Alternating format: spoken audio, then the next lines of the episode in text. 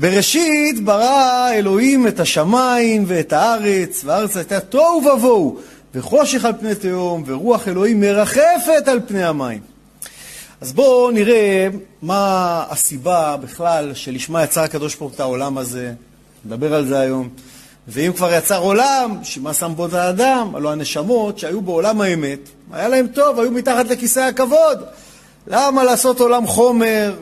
ולהוריד לפה נשמות לתוך גוף, ולגוף הזה יש הרבה בעיות, ולאדם יש בעיות, ובעיות פרנסה, ובריאות, וזוגיות, והרבה מאוד עניינים. למה כל זה? מה הקדוש ברוך הוא, למה עשה את כל התרחה הזאת? אנחנו ננסה בעזרת השם לנסות להבין את זה היום. אז קודם כל ספר בראשית נקרא גם ספר הישר. למה? כי אנחנו נעסוק בבראשית באבות, שדרכן הייתה דרך ישרה. מעבר לזה, אנחנו יודעים שהתורה הסתיימה באות למד, נכון? גמרנו את פרשה זו זאת הברכה במילים לעיני כל ישראל, למד. והתורה מתחילה באות ב'. יחד זה יוצא לנו לב, למד וב'. למה לב? כי אנחנו ראינו בשמחת תורה שאין הפסקה. איך שגמר חתן תורה את ספר, את פרשת וזאת הברכה לעיני כל ישראל, מיד אחריו הלך חתן בראשית והתחיל את בראשית ברא אלוקים את השמיים ואת הארץ. כי התורה היא כמו לב, כמו שהלב כל הזמן עובד. אם לשנייה אחת הלב של האדם יפסיק לעבוד, זיכרונו לברכה. אז ככה התורה היא תורת חיים. כל היום עם ישראל צריך יום ולילה לעשות בתורה, אחרת כל העולם יהיה זיכרונו לברכה. למה יש יהודים פה, יהודים בארצות הברית? למה? שהולכים לישון פה, שם מתחילים ללמוד. שהולכים לישון שם, פה מתחילים ללמוד. זאת אומרת, כל הזמן שיהיה כמו לב, נטו עבודה בעולם הזה על התורה. לב בגימטריה זה שלושים ושתיים. זה רמז שאת העולם הזה ברא הקדוש ברוך הוא ב-שלושים ושתיים נתיבות פליאות חוכמה. זה כתוב בספר היצירה. מה הכוונה? עשרים ושתיים אותיות ועשר ספירות. זה חומרי הגלם שאיתם ברא הקדוש ברוך הוא את העולם. עם האותיות של א' ב'. אתה יודע, מישהו יש ראו את הסרט המייטריקס. כל העולם היה בנוי מכאלה קודים של תוכנה. זה גם ככה באמת, רק הקודים זה האותיות של א' ב' העברי. איך יודעים? הנה כתוב גם בראשית ברא אלוקים את. את זה מאלף עטף, נכון? שמה זה את? שקודם כל ברא את האותיות, את החומרי גלם, את האלף עטף, ועם איתם ברא את כל העולם. אז אנחנו נראה שכל העולם בנוי, הקוד של העולם זה אותיות. זה בכלל גם לא כל כך קשה להבין, שהיום אנחנו יודעים שאפילו ה-די אן איי, שאנחנו נדבר על זה, שממנו עשוי האדם, הקוד הגנטי, זה הכל בנוי מצרפים, צרפים, צרפים, של חלבונים שאפשר לחלק אותם לאותיות. זאת אומרת, כבר המדע מבין בזה שהעולם בנוי מהרכבים וצירופים שונים, שמייצרים יחד את כל החומרים ובטח את כל התרכובות. רש"י, גם הוא התחיל את הפירוש שלו על התורה באות א', וסיים את הפירוש שלו על התורה באות ת', גם מאלף הת'. איך רש"י מתחיל? הרש"י הראשון על התורה, זה אמר רבי יצחק, א', והרש"י האחרון על התורה נגמר במילים, יישר כוח ששברת, את הלוחות הכוונה. אז יישר כוח ששברת, מה הכוונה? נגמר בת'. למה? כי גם רש"י רואה שהכל פה זה מאלף הת'. עכשיו, אנחנו נראה גם שהתורה היא לא סתם מסתיימה בלעיני כל ישראל ומתחילה בבראשית. למה? שראשיתו של כל אדם מישראל הוא שמירת העיניים. לעיני כל ישראל, לעיני בראשית. זאת אומרת, אתה רוצה ללמוד תורה? בראשית, קודם כל, לעיני כל ישראל, קודם כל תשמור על העיניים שלך. למה אם אתה מסתכל איפה שאתה רוצה, אתה, התורה לא תיכנס. זה היצר הרע. עכשיו, ב' היא גם, האות הראשונה אמרנו בתורה, למה התורה לא פתחה באלף? אולי תמצפה שהתורה תתחיל באלף, נכון? כי אם תשימו לב, ב' היא גם בנויה ככה שהיא פתוחה רק לצד אחד, והיא סגורה לצד השני. מה הכוונה? שאנחנו מתחילים את ההבנה שלנו מבראשית ברא אלוקים את השמיים ואת הארץ. מה היה לפני זה? אין לנו מה לחקור את זה, כי זה לא רלוונטי לתיקון שלנו. אין, אנחנו לא יודעים מה היה לפני זה. אז תדע לך, התורה מתחילה בבית, לרמוד שלפני זה האלף, זה האינסוף. זה דבר שבן אדם במוח לא יכול להבין בזה אינסוף. תגיד לבן אדם אינסוף, הוא תמיד יראה, תגיד לו למשל, מספר אינסופי. הוא לא יכול להבין את זה, למה? כי תמיד אפשר להגיד פלוס אחד, ואז זה נהיה אינסוף ועוד אחד. אז זה כבר לא אינסוף, זה אינסוף ועוד אחד. אז המוח לא מבין מה זה אינסוף. אבל התורה, שהיא כמובן, יש לה תחום, היא מוגדרת. היא מתחילה מהרגע שהקדוש ברוך הוא ברא את העולם. היו לפני זה דברים, נדבר על זה.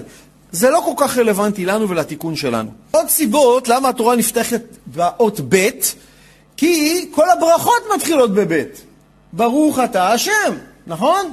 למה אנחנו אומרים ברוך אתה השם? מה, אנחנו מברכים את השם? לא. אנחנו אומרים ברוך אתה השם, אתה מקור הברכות. ממך כל הברכות. אז כל הברכות מתחילות בבית. עוד דבר, אנחנו נראה שמה שבראשית ברא אלוקים את השמיים ואת הארץ, יש פה רמז שהכל נברא ביום הראשון. זאת אומרת, הקדוש ברוך הוא ברא את כל העולם ביום הראשון, אז מה הוא עשה בש... בששת הימים, כאילו אחרי זה בעוד חמישה ימים? ומתוך מה שהוא ברא, רק הפריד את הדברים. זה רש"י אומר לנו, שמה? שביום עשה השם, ללמדך שכולם נבראו ביום הראשון. זאת אומרת, החיות, הצמחים, הדגים, הכל נברא ביחד. אבל עוד לא ראו אותם. ואז כל יום הוא הפריד מתוך האדמה, מתוך המים, מתוך זה, את כל המהויות, עד שיצר את העולם. בראשית ברא אלוקים את, אם ניקח מהבית של בראשית כל שבע אותיות, יוצא עוד פעם המילה ברא. זאת אומרת, ברא בדילוק שבע, מתחבא בבראשית ברא אלוקים את. כך ב' תספור שבע אותיות, ר' שבע אותיות, א'. למה? רמז שהעולם הזה נברא בשבעה ימים, נכון? שבעת ימי הבריאה. יפה. קצת סודות על המילה בראשית בעצמה. אז בראשית אפשר לחלק את זה לבית ראשית, בשביל ראשית. זאת אומרת, מי זה ראשית? עם ישראל נקרא ראשית, נכון? בני, בני בכורי ישראל. אז בית ראשית שהתורה נברתה, נוצרה עבור עם ישראל שנקרא ראשית, בשביל ראשית. בראשית אפשר לחלק את זה בראש יוטף. יוטף בגימטריה כמה זה? ארבע מאות ועשר, כמניין הבית, בית המקדש הראשון, עד שנחרב. אז בראשית יוטף שבית המקדש הראשון יהיה בהתחלה ארבע מאות ועשר שנה.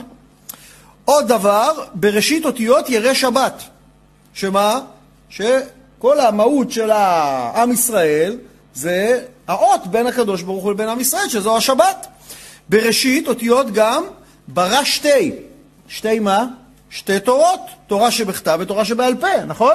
משה לא קיבל רק תורה שבכתב, קיבל גם תורה שבעל פה. עכשיו אנחנו נראה גם בשמה ישראל, שאנחנו אומרים, כתוב, ודיברת בם. מה זה בם? בם זה גם החיבור בין תורה שבכתב ותורה שבעל פה. איך? תורה שבכתב מתחילה בבית, בראשית ברא אלוקים. תורה שבכתב מתחילה מסכת ברכות, ממתי קוראים קריאת שמע של ערבית, נכון? בית מם, תחבר אותם ביחד, יוצא בם, שזה ודיברת בם בתורה שבכתב ותורה שבעל פה. בכלל, אנחנו גם נראה שהתורה אמרנו נגמרת בלמד, ותורה שבעל פה מתחילה במם, נכון? תורה שבכתב לעיני כל ישראל, למד, ותורה שבכתב, ממתי קוראים קריאת שמע של ערבית? זאת אומרת, החיבור זה למד מם, גם אחד אחרי השני. מה זה למד? מיד בא אחרי המם, נכון? שתראה שאין הפסקה, כל הזמן אתה צריך לעסוק בתורה. בראשית אותיות ברית אש, שהתורה ניתנה אש שחורה על גבי עת לבנה. יש פה ברית, חתמנו ברית עם הקדוש ברוך הוא, ומי שעוסק בתורה ניצל מאש גיהנום. בראשית זה גם, אז אמרנו ברית אש, וגם בראשית זה אותיות תברא שי. מה השי? הש... התורה זה השי, שי זה מתנה, נכון? בראשית אותיות ברא שיט. מה זה שיט? שיט זה השיטין. זה שהיו מנסחים את היין על המזבח והיו יורדים לשני חורים, שזה השיטין שלשם, זה היה עד, עד לב לב האדמה, היה הולך הדבר הזה בנס גדול. בראשית אותיות גם ברא שיט, שיט זה שישה בארמית, נכון? שהעולם הזה נבנה, נברא לששת אלפים שנה. וגם ששישה דברים קדמו לבריאה, וזה מה? התורה וכיסא הכבוד, והאבות וישראל ובית המקדש ושמו של משיח, אלה עלו במחשבה, כל זה לפני הבריאה, כל השישה הדברים האלה. אמרנו פעם, למה חומר מיוצג על ידי הספרה שש? כי לכל גוף חומרי יש שישה צדדים, קדימה אחורה, ימינה שמאלה, למעלה למטה. אז שש זה עולם החומר, המעשה, בגלל זה העולם נברא בשישה ימים. שבע, אין ממד שביעי בגוף, שבע זה הרוחניות שבתוך החומר. בגלל זה השבת היא המימד השביעי שיוצקת רוחניות לכל ששת ימי המעשה. עוד דבר יפה על בראשית, זה גם אפשר בית ראשית. בית כמה זה? שניים. זאת אומרת שתחילה ברא שניים. מה שניים? שהכל בבריאה זה זוגות. נכון? החיות נבראו שניים שניים, כמו שבאו לעזר, נבראו יותר חיות, אבל הכוונה זכר ונקבה. האדם, גם הוא נברא שניים. השמיים, בראשית ברא אלוקים את השמיים ואת הארץ, שניים. זאת אומרת, בית ראשית שתחילה הקדוש ברוך הוא הכל ברא בשתי מהויות. אם נחלק את זה, עוד מעט נראה זה אור וחושך, שזה רצון להשפיע, רצון לקבל, נפש אלוקית, נפש בהמית, זה הכל שניים, שני מהויות בבריאה. ברא, אם ניקח את האות הראשונה של המילה ברא והאות האחרונה, יוצא לנו אב. אלוקים, אם ניקח את האות הראשונה והאות האחרונה, יוצא לנו אם. אב ואם, שזה המהות. או נחלק את זה אחרת, זה זכר ונקבה. אפשר לקרוא את הפסוק הזה בראשית ברא אלוקים, אם נחבר קצת אחרת, אתה שמיים ואתה ארץ. או בראשית ברא אלוקים, את השמיים ואת הארץ. אפשר לקרוא את זה או על דרך זכר או זה. למה? כי אם אמרנו ששמיים, לא אמרנו, נגיד עכשיו, שמיים, מה זה? זה המהות להשפעה. זה למעלה, זה הקדוש ברוך הוא. זה הנתינה, החסד, ההשפעה. ארץ, זה החומר, זה הרצון לקבל. זה שתי מהויות שונות. שמיים זה הנשמה, הארץ זה הגוף. נכון? נראה שהאדם נוצר מן הארץ. אז אם הקדוש ברוך הוא יצר את שתי המהויות האלה שהן מנוגדות, אז אנחנו נראה שגם באדם, בזכר, יש את שתי המהויות האלה, השפעה וקבלה, וגם בנקבה יש את שתי המהויות האלה. רק מה?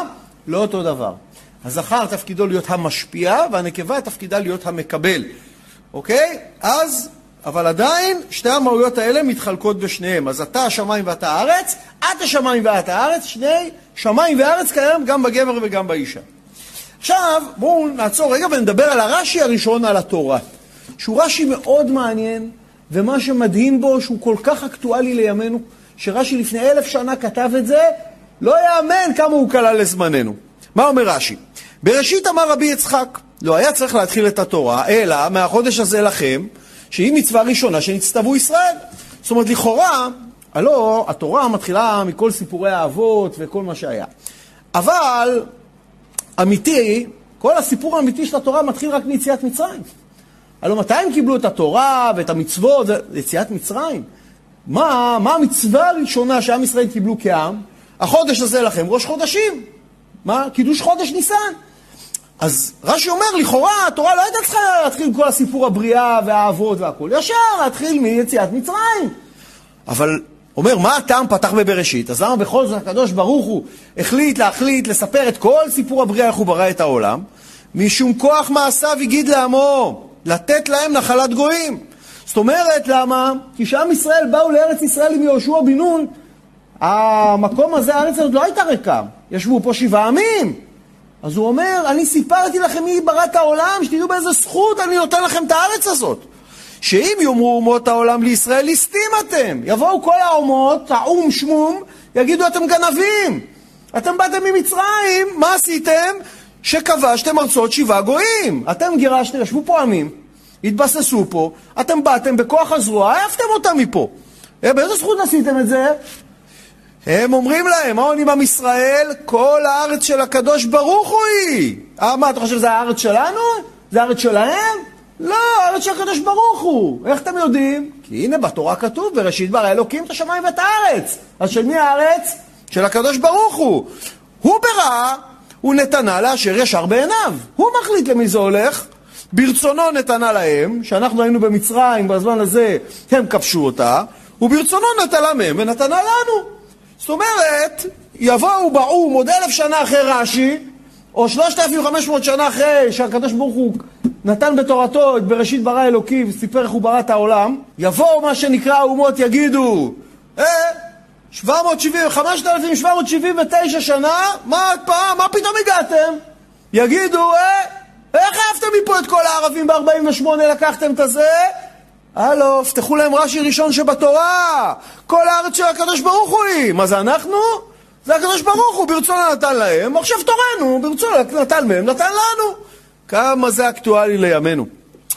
אומרים לנו, למה ברא אלוקים? הלוא אנחנו יודעים, לקדוש ברוך הוא יש שתי שמות, יותר, יש הרבה שמות, אבל בתורה בעיקר משתמשים בשתי שמות, שם י' כ' ו' כ', שם חסד, ושם אלוקים זה שם דין. אז למה לא בראשית ברא י' כ' ו' כ'? מה זה חסד שעושה עם הנשמות, שמוריד אותם לפה לעשות תיקון? למה ברא אלוקים? אומרים לנו שתחילה רצה לברוא, אומר רש"י, בתחילה עלה במחשבה לברותו במידת הדין. ואלוקים זה שם של דין. וראה שאין העולם מתקיים והקדים מידת רחמים ושיתפה למידת הדין. זאת אומרת מה? מה זה מידת הדין? בעולם שמתקיים רק במידת הדין זה עולם בלי תשובה. זה עולם שאם אדם מדליק אור עכשיו בשבת מיד נשרף, כי אין מקום ל... אין פה פשרות. חטאת חטפת. אז הקדוש ברוך הוא בתך ברא את העולם במידת הדין, אבל שאי אפשר. עולם בלי מקום לתת אשראי, קרדיט לאדם, לעשות תשובה, לא יכול להתקיים, כי האדם חוטא. אז הקדוש ברוך הוא מיד שינה, ואנחנו באמת רואים גם לאורך כל ההיסטוריה של עם ישראל. יש להם, זה, לצערי זה הריטואל, כן, החוזר על עצמו. הם חוטאים, חוטאים, חוטאים, חוטאים, חוטאים, חוטאים, בום. חורבן בית ראשון. חוטאים, חוטאים, חוטאים, חוטאים, היו תקופות גם טובות.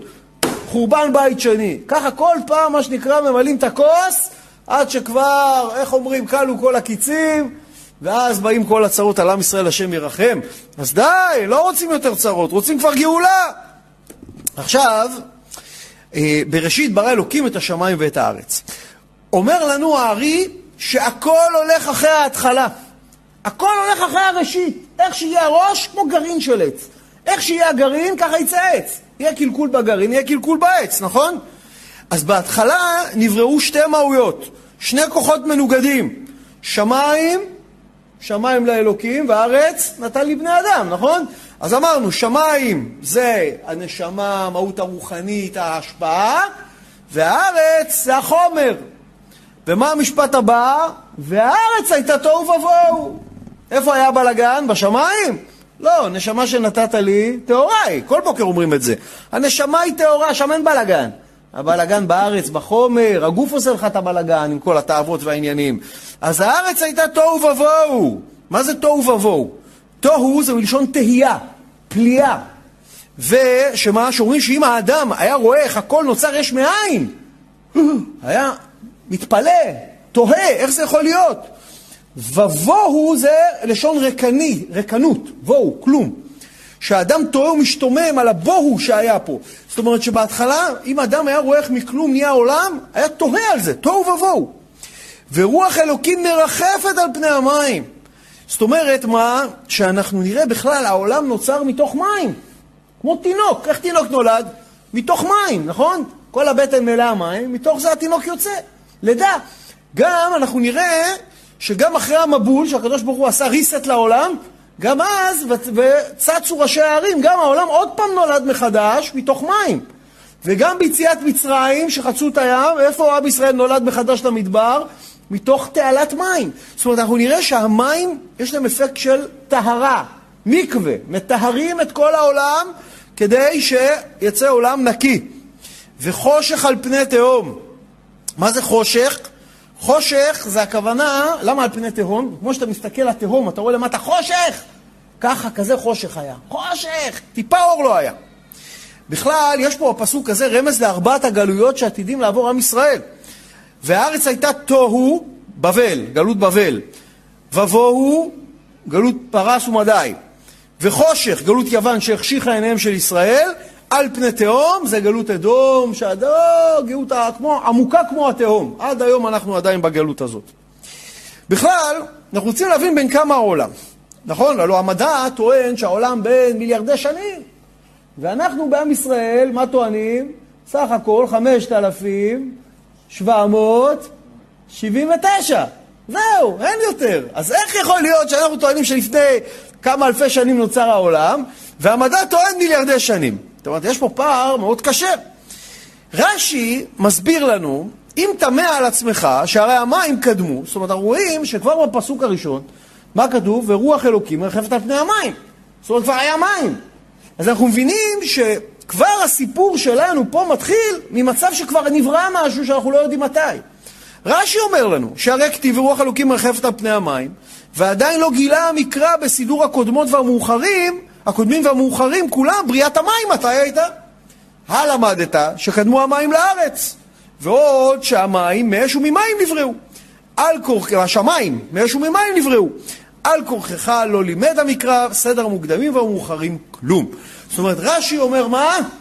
אל תחפש את התורה, כספר מדע כדי להבין את איך נברא העולם. התורה, מה שנקרא, היא לא באה להסביר לך עכשיו מבחינה מדעית איך נברא העולם. היא באה להסביר לך את המהות למה נברא העולם. שאנחנו נראה שהכל קשור לתיקון בכלל. אז אם אתה מנסה להבין איך יכול להיות שהמדע מודד כל מיני דברים, אז תכף נראה קודם כל שהמדידות של המדע הן לא בהכרח מדויקות. המדע, לא אף מדען לא באמת היה לפני מיליארדי שנים להגיד אני הייתי וראיתי. הכל זה השערות ותיאוריות. וגם המדע המדענים בעצמם חלוקים על התיאוריות השונות ועל הגילאים השונים. כך שזה לא מסתדר, הם עם עצמם לא מסתדרים. אין למדענים שום הסבר איך נוצר הייצור הראשון בבריאה. שום הסבר. זאת אומרת, אין להם מושג אפילו. הם יודעים אולי להסביר את תיאוריית האמבולוציה שלהם, איך ייצור נתפתח מתוך ייצור.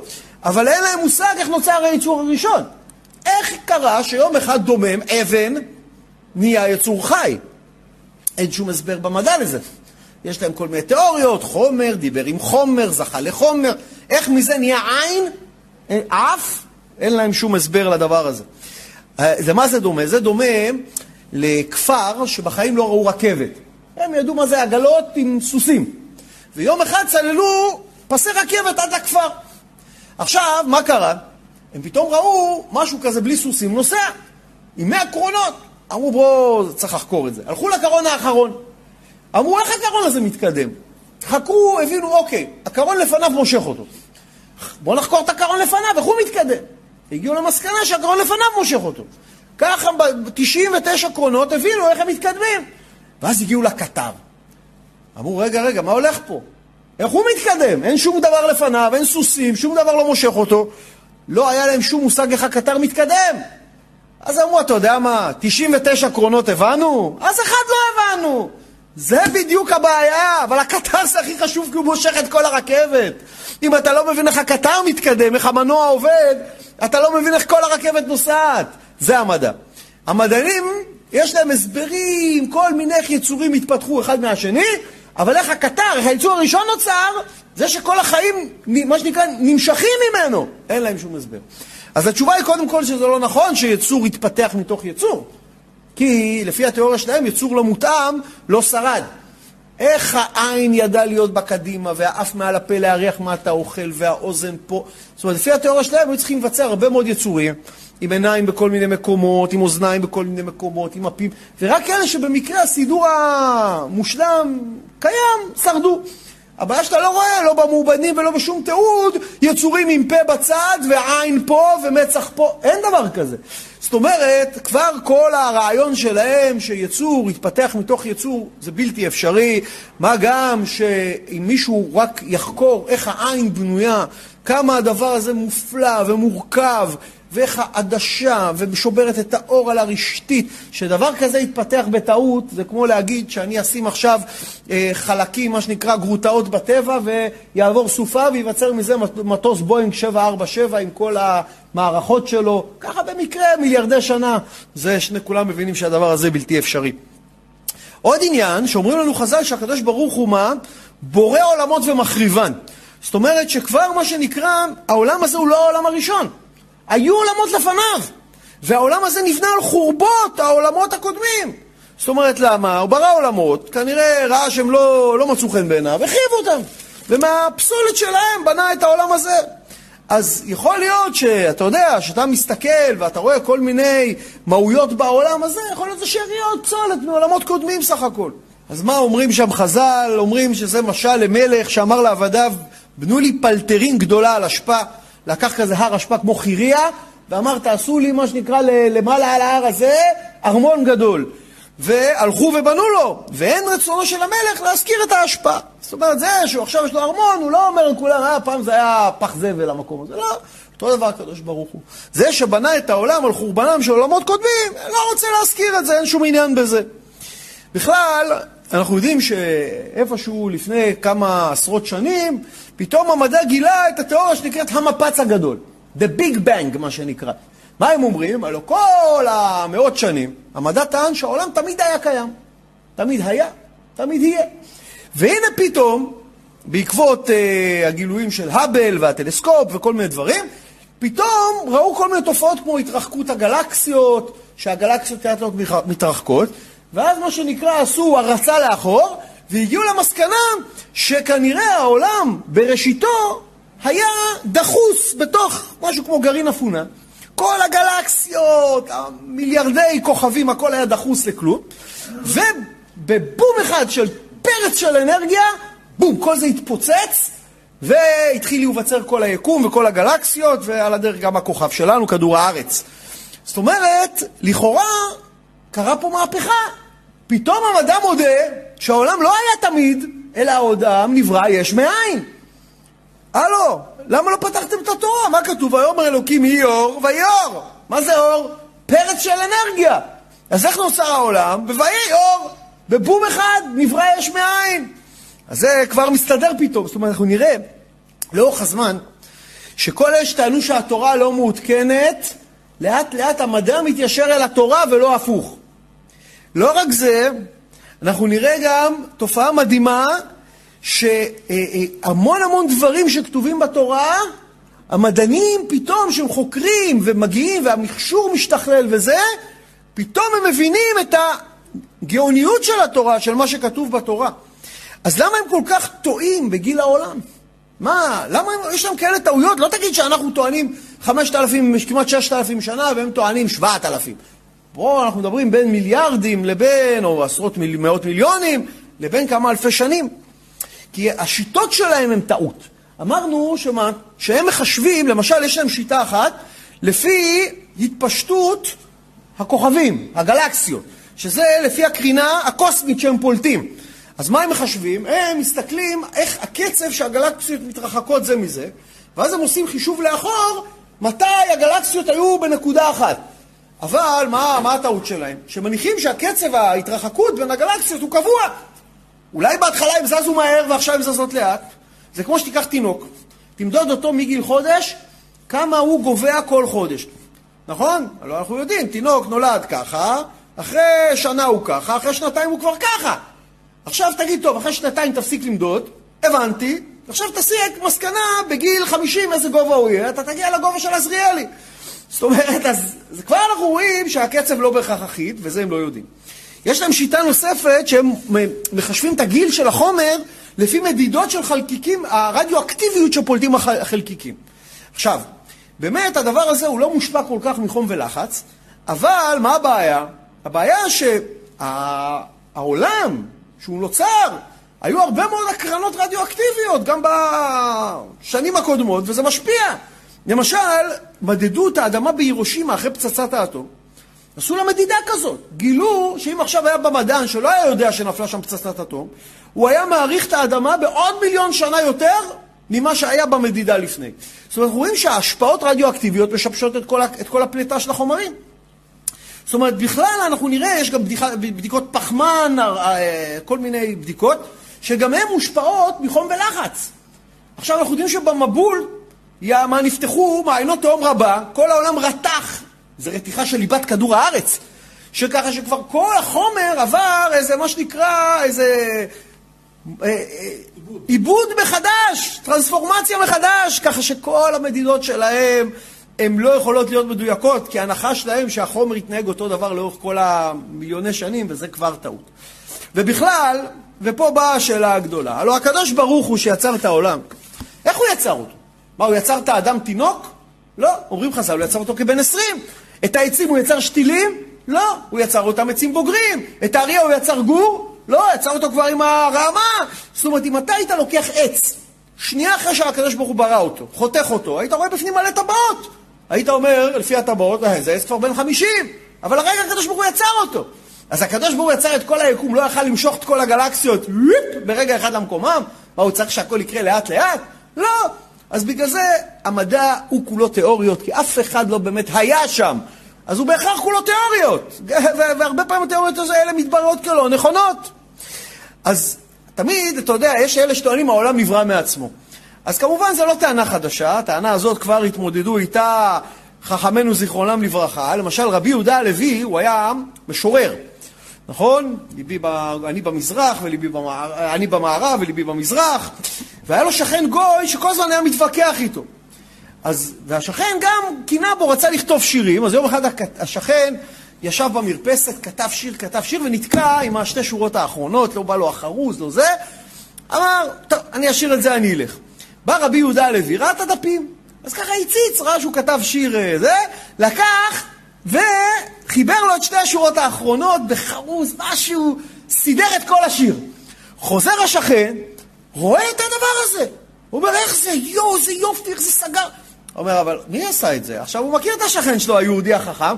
קורא לו, אומר לו, רבי יהודה, תגיד לי, אתה כתבת לי את שתי השורות האלה? אומר לו, אני? אני? מה פתאום? זה נכתב לבד. זה... בטח פה היה איזה תהליך, משהו נכתב לבד. אומר לו, השכן, תגיד לי, שתי שורות כאלה מושלמות בשיר, יכולות להיכתב לבד? אומר לו, עם פיך שהאוזניך שומעות מה שפיך אומר, ועולם יפה כזה, איך נברא לבד? אוקיי, אז אנחנו כבר מבינים שהיצירה מידע על היוצר. אם אתה רואה שולחן, אז כל בר דעת מבין שנגר עשה אותו. אתה לא תגיד, השולחן הזה נוצר בטבע בטעות. ולכל שכן, ככל שהיצירה יותר מתוחכמת, זה מעיד על זה שהיוצר יותר מתוחכם. איפה אנחנו יכולים להבין את זה? בפשטות, בשכל פשוט. אם אתה עכשיו, למשל, או אלה שטוענים שהעולם נוצר במקרה, אבל אנחנו יודעים, האדם עשוי מ-די אן איי, נכון? מה זה די אן איי? זה הקוד, לא רק האדם, כל היצורים בטבע. יש לכל יצור, בכל תא ותא מגופו, קוד. עם כל ה, מה שנקרא מיליוני צירופים, שזה התוכנית, איך אדם יצא כמו אדם, חתול יצא כמו חתול, ומה שנקרא נמלה תצא נמלה. כל יצור יש את הקוד, איך ליצור אותו בתוך היצור. עכשיו, מי שטוען שהעולם נוצר במקרה? זאת אומרת, טוען שכל הקוד הזה נכתב במקרה. אם ניקח את הקוד הזה, נשים אותו על אנציקלופדיות, על ספרים, אנחנו נמלא אלפי, אלפי, אלפי כרכים, משהו מטורף. זאת אומרת, עכשיו, כדי שכל האלפי כרכים האלה ייכתבו במקרה, אנחנו צריכים להבין, זה כאילו עכשיו אני אקח דיו, ישפוך מה שנקרא על, על דף, ובמקרה תיווצר האות א', מושלמת. זה יכול לקרות מיליארד פעם אולי זה יקרה, נכון? כתם אקראי. עכשיו, כמה בהסתברות אני צריך לזרוק את הדיו על הדף, שתצא ליד האלף המושלמת, גם בית מושלמת. זה כבר, אם בכלל... כמה אני צריך לשפוך את הדיו על הדף שהאקראי תיווצר משפט מושלם? וכמה אני צריך לשפוך את הדיו על הדף שיווצר ספר שלוש מאות עמודים מושלם עם משמעות וסיפור ועלילה? כל בר דעת מבין שאין פה בכלל הסתברות כזאת. זה לא יכול להיווצר. באקראיות, זה מה שהם טוענים. ש-די אן איי, שזה לא ספר שלוש מאות עמודים, ספר אולי שלושה מיליארד עמודים, אני לא יודע, משהו כזה, נכתב במקרה. בטעות, באבולוציה. אז אנחנו מבינים שאין אין דבר כזה, כי איפה שאתה רואה תוכנית, חייב שיהיה מתכנן. עכשיו, אנחנו רוצים להתקדם, ואנחנו רואים שהקדוש ברוך הוא, דבר ראשון ברא מה? את האור. והיום אלוקים היא אור, והיא אור. האור היא המילה עשרים וחמש בפרשה, רמז למה? לחנוכה. חג הבא, שהוא מה? חפי בכסלב. אז חפה זה עשרים וחמש, אור זה המילה עשרים וחמש בפרשה. עכשיו, מה האור? אנחנו יודעים, כל יום אנחנו אומרים בתפילה, שהקדוש ברוך הוא יוצר אור ובורא חושך. מה ההבדל בין יוצר לבורא? יוצר זה יש מיש, בורא זה יש מאין. זאת אומרת, האור, החושך נוצר מכלום, אבל האור נוצר מתוך החושך. כי ראינו, היה קודם חושך על פני תהום. האור נוצר מתוך החושך, תראה כמה זה סימבולי. שלאדם יש תקופה חשוכה בחיים, מתוך החושך הזה ייווצר לו אור בסוף. אין ייאוש בעולם כלל, נכון? איך אומר רבנו? אין ייאוש בעולם כלל, בדיוק. אז עכשיו אנחנו רואים ש... מה זה חושך? חושך זה לא היעדר אור. חושך זה מהות בפני עצמה, כמו שכתוב במצרים, וים יש חושך. האור, מה זה האור הזה? הלוא יש פה כבר שאלה מאוד מוזרה. הלוא, מתי נבראה השמש? רק ביום הרביעי. אז איך נוצר אור בלי שמש? זה לא אור רגיל. זה האור הגנוז, שאומרים שהאור הזה מאפשר לאדם לראות מקצה העולם ועד סופו. ואומרים שהקדוש ברוך הוא ראה שהרשעים עתידים לעשות שימוש לרעה באור הזה, כי אתה יכול לראות מה יש לאדם בכספת עם האור הזה. לא צריך אקס-ריי רנטגן. גנז אותו לצדיקים לעתיד לבוא. אז זה אור מיוחד. עכשיו, אמרנו שדווקא מהחושך נברא אור. מי ראה את זה? דוד המלך. איפה? שדוד המלך אומר, שיר למעלות עשה עיני אל ההרים, מאין יבוא עזרי. זה לא שאלה מאין יבוא עזרי, איזה בסה, מאיפה יבוא לי עזרה. לא, זה מאין, מאין, מכלום יבוא עזרי. שדווקא שיש לי חושך בחיים, דווקא מאין, מהמצב שחסר לי משהו, משם יבוא עזרי. תראה כמה אנחנו צריכים להידבק, רק ב- ב- ב- באמונה בקדוש ברוך הוא, אתה יכול להבין שמחושך הקדוש ברוך הוא יוצר לך אור. מה שנקרא, בורא יוצר אור ובורא חושך. ויבדל אלוקים בין האור ובין החושך. זאת אומרת, כבר הקדוש ברוך הוא מבדיל בין שתי כוחות בבריאה שהתאם עתידים להיות הכוחות שינהלו את כל העולם. כוח האור זה כוח ההשפעה, הנתינה, והכוח הטוב, וכוח החושך זה כוח הרצון לקבל, כוח הדריסה של האחר, כוח הרע בעולם. ואנחנו נראה שזה לעומת זה ברא אלוקים, אי אפשר בלי זה. וירב ויהי בוקר יום אחד. עכשיו נברא הזמן. זמן לא היה תמיד. זה גם המדע יודע. זמן זה דבר יחסי, אומר איינשטיין. וירב ויהי בוקר יום אחד, נברא הזמן. עכשיו, ערב, מה זה ערב? בא מהמילה עירוב. שנהיה חושך, הכל מתערבב לך. ובוקר בא מהמילה ביקורת, שאתה יכול לבקר בין עצמים, כי יש אור. העברית שפה מהותית. עכשיו, יום אחד. למה יום אחד ולא יום ראשון? אבל תכף נראה, יש יום שני, יום שלישי. למה אומר יום ראשון? למה אומר יום אחד? כי בשלב הזה, הקדוש ברוך הוא עדיין אחד ויחיד. זאת אומרת, מה אנחנו נראה? רש"י אומר, למה אחד? כפי שהיה הקדוש ברוך הוא יחיד בעולמו. שלא נבראו המלאכים, אלא רק ביום השני. זאת אומרת, אפילו מלאכים עוד לא נבראו בשלב הזה. בכלל, אנחנו מה אומרים כל יום? שמע ישראל, השם אלוקינו, השם אחד. והיה השם למלך על כל הארץ, ואמרו יהיה השם אחד ושמו אחד. ויהי ערב ויהי בוקר. זאת אומרת, מה קודם? קודם חושך, אחרי זה אור. זאת אומרת, אצל עם ישראל, החושך קודם לאור. ואילו אצל הגויים, היום קודם ללילה, נכון? למה? כי זה בדיוק המצב. בעולם הזה, אצל הגויים הם חוגגים, אחר כך יבוא להם המכה, החושך. עם ישראל, כל הגלויות, כל הצרות, כל זה קודם חושך, אחר כך, מתוך זה, יבוא להם אור. אז ויהי ערב, קודם חושך, אחרי זה, ויהי בוקר. היא עכשיו, מה נהיה? בואו נראה בבריאה בהמשך. ויאמר אלוקים, היא רקיע בתוך המים, והיא מבדיל בין מים למים, ויעש אלוקים את הרקיע, ויבדל בין המים אשר מתחת לרקיע, ובין המים אשר מעל הרקיע. והיא כן, ויקרא אלוקים לרקיע שמיים, ויהי ערב ויהי בוקר יום שני. זאת אומרת, ביום השני, הקדוש ברוך הוא יצר את הרקיע. מה זה רקיע? יש שבעה רקיעים, את כולם הוא יצר. יש לנו וילון, רקיע, שחקים, זבול, מעון, מכון וערבות. כל רקיע קוראים בו דברים אחרים. עכשיו הוא ברא את כל הרקיעים. עכשיו למה זה נקרא שמיים? שעשה הקדוש ברוך הוא שלום בין האש למים. נכון? עושה שלום במרומיו, הוא יעשה שלום עלינו ועל כל ישראל ואמרו אמן. מה זה עושה שלום במרומיו? עושה שלום בין אש למים. כמו שהאש והמים לא מתחברים, הקדוש ברוך הוא משכין שלום ביניהם. ככה הקדוש ברוך הוא משכין שלום ככה בעולם הזה, גם בין הגוף לנשמה. אנחנו נראה שביום השני לא כתוב כי טוב. נכון? תמיד ביום שלישי פעמיים כי טוב. למה? כי ביום השני לא נאמר בכלל כי טוב. למה? אומר רש"י שלא נגמרה מלאכת יום השני עד היום השלישי. מכאן שדבר שאינו גמור, אין עליו כי טוב, זה לא טוב.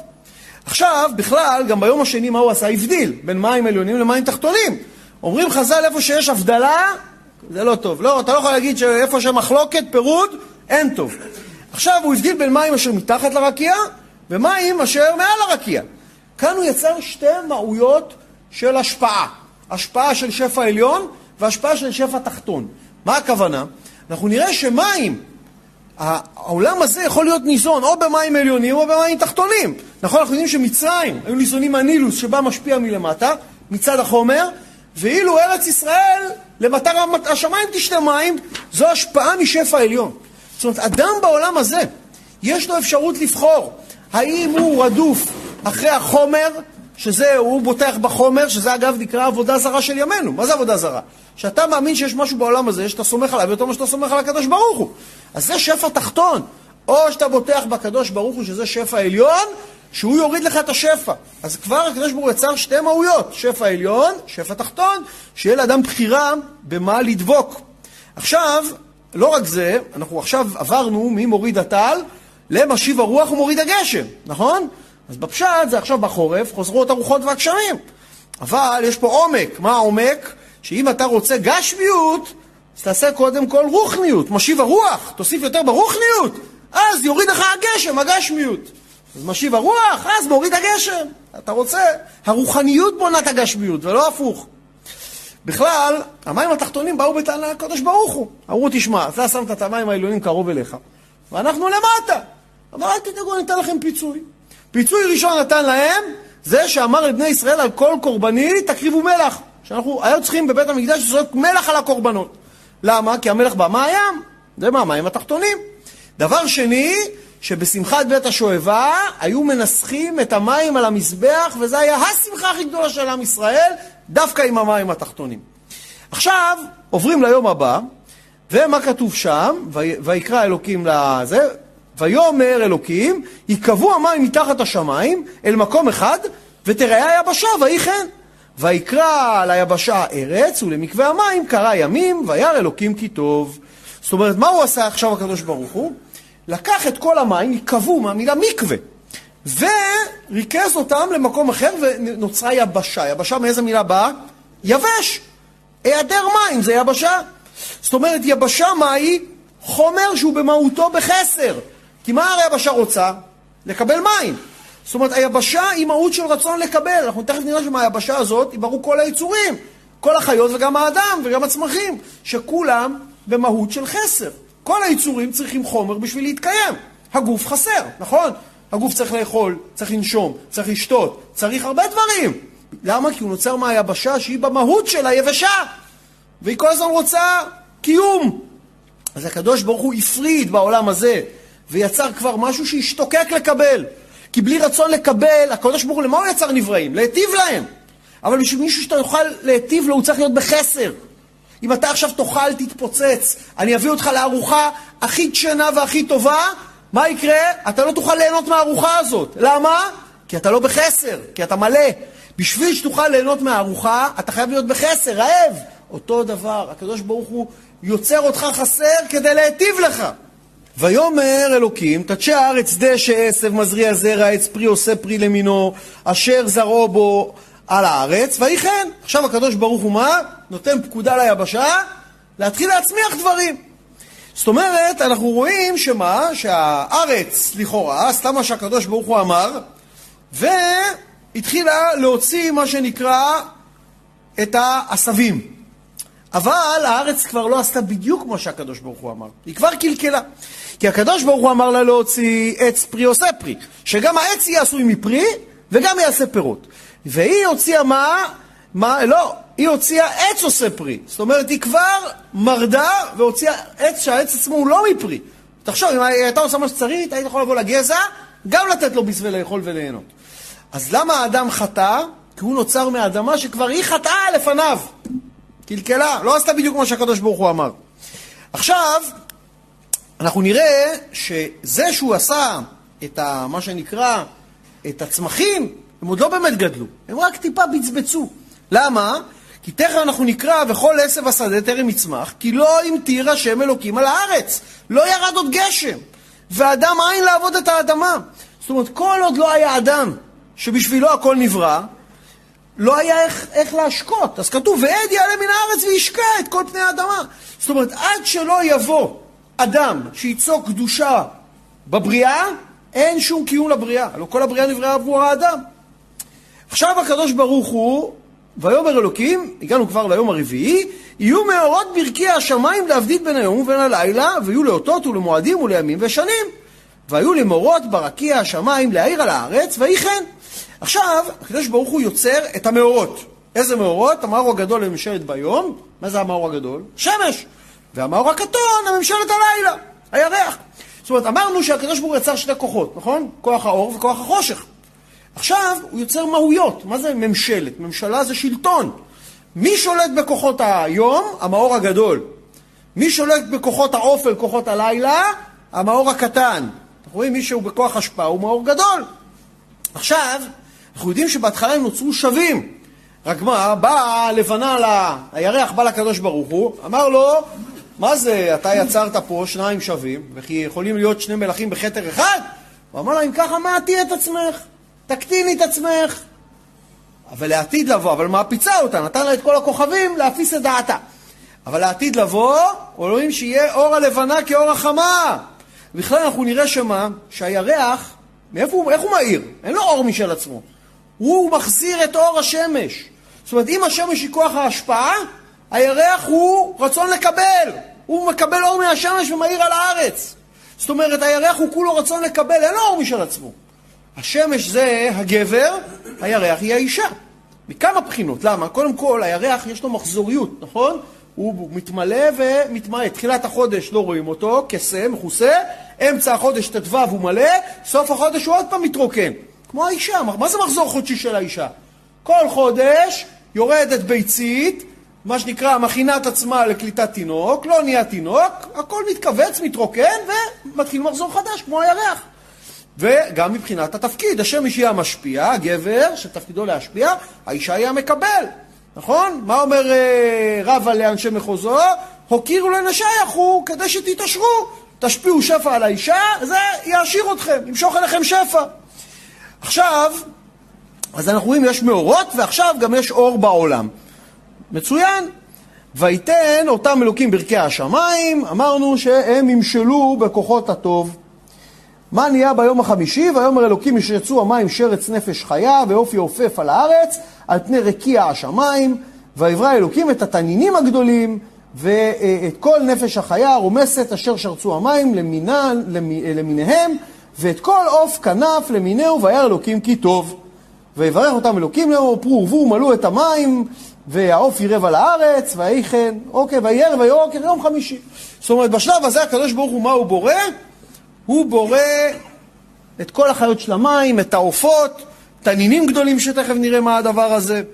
מה זה התנינים הגדולים?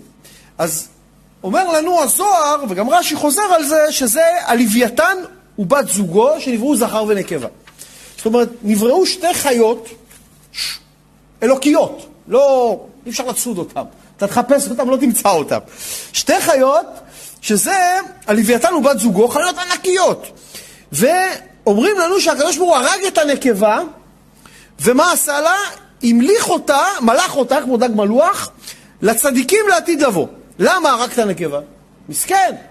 שמה? שאם יפרו וירבו לא יתקיים העולם בפניהם. אי אפשר שיהיו עוד, עוד כאלה. הם הורסים את כל העולם. עכשיו, בסוכות אמרנו מה? הרחמן הוא יזכנו לשב בסוכת תורו של לוויתן. מה אמרנו הדבר הזה? אנחנו יודעים, אומרים לנו המדרשים שלעתיד לבוא. הקדוש ברוך הוא, מה? יהיה קרב בין הלוויתן לשור הבר, לא נקרס כרגע לכל הקרב הזה, אבל מהאור של הלוויתן הזה יעשו סוכה לצדיקים. למה? מה מונח בזה? אנחנו יודעים שכל העולם הזה, מה המהות שלו? לתקן את הבהמיות. מה הבהמה הכי גדולה בעולם? לוויתן. אין בהמה יותר גדולה מזה, בלוויתן הוא יונק. האור של לוויתן הוא דבר עבה, גס, מגושם. זאת אומרת, האור הכי מגושם בעולם, של החיה הכי בהמית בגודלה בעולם, דווקא בתוך הבהמיות הזאת ישבו הצדיקים. בדיוק כמו שאנחנו עושים בסוכות. לוקחים את הבהמיות שלנו, את כל החומריות שלנו, מכניסים אותה לסוכה, מבנה הראי, כדי לקדש ולזכך את הכל באורות של הסוכה. אז יש פה איזה עניין עילאי, יש הרבה נאמר עליו, אין, אנחנו לא נתכנס לכל הדבר. עוד דבר, מה זה התנינים הגדולים? אז אנחנו נראה שיש קשר אולי בין מה שאומרים המדענים לבין התנינים הגדולים. הלא, מה המדענים טוענים? שפעם היו פה דינוזאורים, נכון? מצאו כל מיני מעובדים. אז איך חיו דינוזאורים והם לא חיים היום? אומרים לנו, אם אתם אומרים שהעולם כולה קיים פחות מ-ששת אלפים שנה, איפה הדינוזאורים? קודם כל, יכול להיות שהם מתו לפני שלושת אלפים שנה. מאיפה אתה יודע? אנחנו יודעים, יש תיאורים בחז"ל של יצורי ענק. נכון? גם היו פה ענקים, כמו עוג מלך הבשן וכל מיני כאלה. איפה הם? גם הם נעלמו. אז זה שהמדענים, עוד פעם אמרנו, מודדים בעצמות, כל מיני מדידות של בני כמה הם, אמרנו, היה פה מבול, במבול כל העצמות נשטפו במים רותחים, הכל השתבש. גם רואים במובנים, בשכבות, דברים שלא מסתדר להם מבחינת הגיאולוגיה. עכשיו, דבר אחר, כתוב שהקדוש ברוך הוא ברא את התנינים הגדולים. מה זה תנין? תנין זה שם משפחה, כמו זוחל. נכון? שהארון זורק את המטה לפני פרעה, כתוב, והיא ל... תנין. מה זה תנין? זה זוחל, זה נהיה נחש, זה לא היה תנין. זאת אומרת, שהוא אומר ויברא אלוקים את התנינים הגדולים, בשפת התורה זה כאילו כתוב ויברא אלוקים את הזוחלים הגדולים. אז הנה כבר תשובה איפה הדינוזאורים בתורה. עכשיו הקדוש ברוך הוא בורא את החיות, ויום אלוקים תוצא הארץ נפש חיה למינה, מה? בהמה ורמס וחיות הארץ למינה, ויהי כן, וחיית הארץ למינה. ויעש אלוקים את חיית הארץ למינה, כל מין לחוד, ואת הבהמה למינה, ואת כל רמס האדמה למינהו, וירא אלוקים כי טוב. זאת אומרת, אנחנו רואים שהקדוש ברוך הוא עכשיו עשה חיות. איך הוא עשה? מה? עד עכשיו, אתה לא יכול להביא חיות לפני שיש צמחים. למה? כי מה יאכלו החיות? הלא, אם לא יהיו חיות שיאכלו צמחים, אז החיות שיאכלו צמחים ימותו, ואז החיות שאוכלות חיות, גם הם ימותו. אז קודם כל הקדוש ברוך הוא הכין את כל התנאים, ואז הביא את החיות. ממה הוא עשה את החיות? אמרנו מהאדמה. עכשיו הגיע הזמן, את מי לעשות? איך אומרים? כוכב הערב, את האדם. הלא בשביל מי בראת את כל זה? בשביל האדם. ואז מה אומר הקדוש ברוך הוא? ויאמר אלוקים נעשה אדם בצלמנו כדמותנו, וירדו בדגת הים בעוף השמיים בבהמה, ובכל הארץ, ובכל הרמס הרומס על הארץ, ויברא אלוקים את האדם בצלמו, בצלם אלוקים ברא אותו, זכר ונקבה ברא אותם. וואו, כמה יש לדבר על הפסוק הזה, של בריאת ויצירת האדם. ובואו נתחיל קודם כל מהבעיות. אומר הקדוש ברוך הוא נעשה אדם בצלמנו כדמותנו. לפני דקה אמרנו, למה זה נקרא יום אחד? שהקדוש ברוך הוא אחד. שמע ישראל, השם אלוקינו השם, אחד. מה זה נעשה? רבים? בצלמנו כדמותנו ברבים? מה זה רבים? מה, היה פה צוות? אנחנו יודעים שהקדוש ברוך הוא ברא לבדו את העולם. עם מי הוא מדבר? עם מי הוא, למי הוא מציע נעשה? הוא גם פונה פה למישהו, למי הוא פונה? וברבים? ומה זה צלם? מה, הקדוש ברוך הוא יש לו צלם? מה אומר לנו הרמב"ם? אין לו גוף, אין לו דמות הגוף. אז מה זה בצלמנו? מה, יש לה חס ושלום הקדוש ברוך הוא דמות? אז בואו נתחיל לנסה להבין מה זה נעשה אדם. רש"י אומר לנו, ענוותותו של הקדוש ברוך הוא, למדנו מכאן. זאת אומרת, מפה למדנו את הקדוש ברוך הוא כמה הוא ענב. לפי שהאדם הוא בדמות המלאכים והתקנו בו. לפיכך נמלך בהן. שהוא דן את המלאכים הוא נמלך בפמליה שלו. זאת אומרת, מה הוא אומר? אומר הקדוש ברוך הוא התייעץ עם המלאכים איך לברוא את האדם. הוא לא באמת ברא אותו, את האדם עם המלאכים, אבל הוא בא ללמד אותנו הנהגה, דרך ארץ. גם אם אתה מנכ"ל גדול או איזה מפקד גדול, תמיד תתייעץ עם הקטנים ממך, תן להם גם פתחון פה. ואנחנו יודעים שבפעם ראשונה שהוא שאל אותם, מה אתם אומרים, נעשה אדם? אמרו לו לא, שרף אותם, לקח קט אחרת, גם הם אמרו לו לא. בסוף הסכימו לדעתו ויצר את האדם. עכשיו עוד דבר, למה הוא מדבר ברבים? הסבר אחר, זה אומר לנו המלבים, שהקדוש ברוך הוא קרא לכל הכוחות בבריאה. הלוא מה הוא עכשיו יצר? הוא יצר מהויות בבריאה. יצר עשבים ויצר דומם ויצר חיות ושרצים וזה. קרא לכולם. ואמרו מכולכם אני אקח לכל אחד את התכונות שלו, ומכולכם ביחד אני אעשה אדם.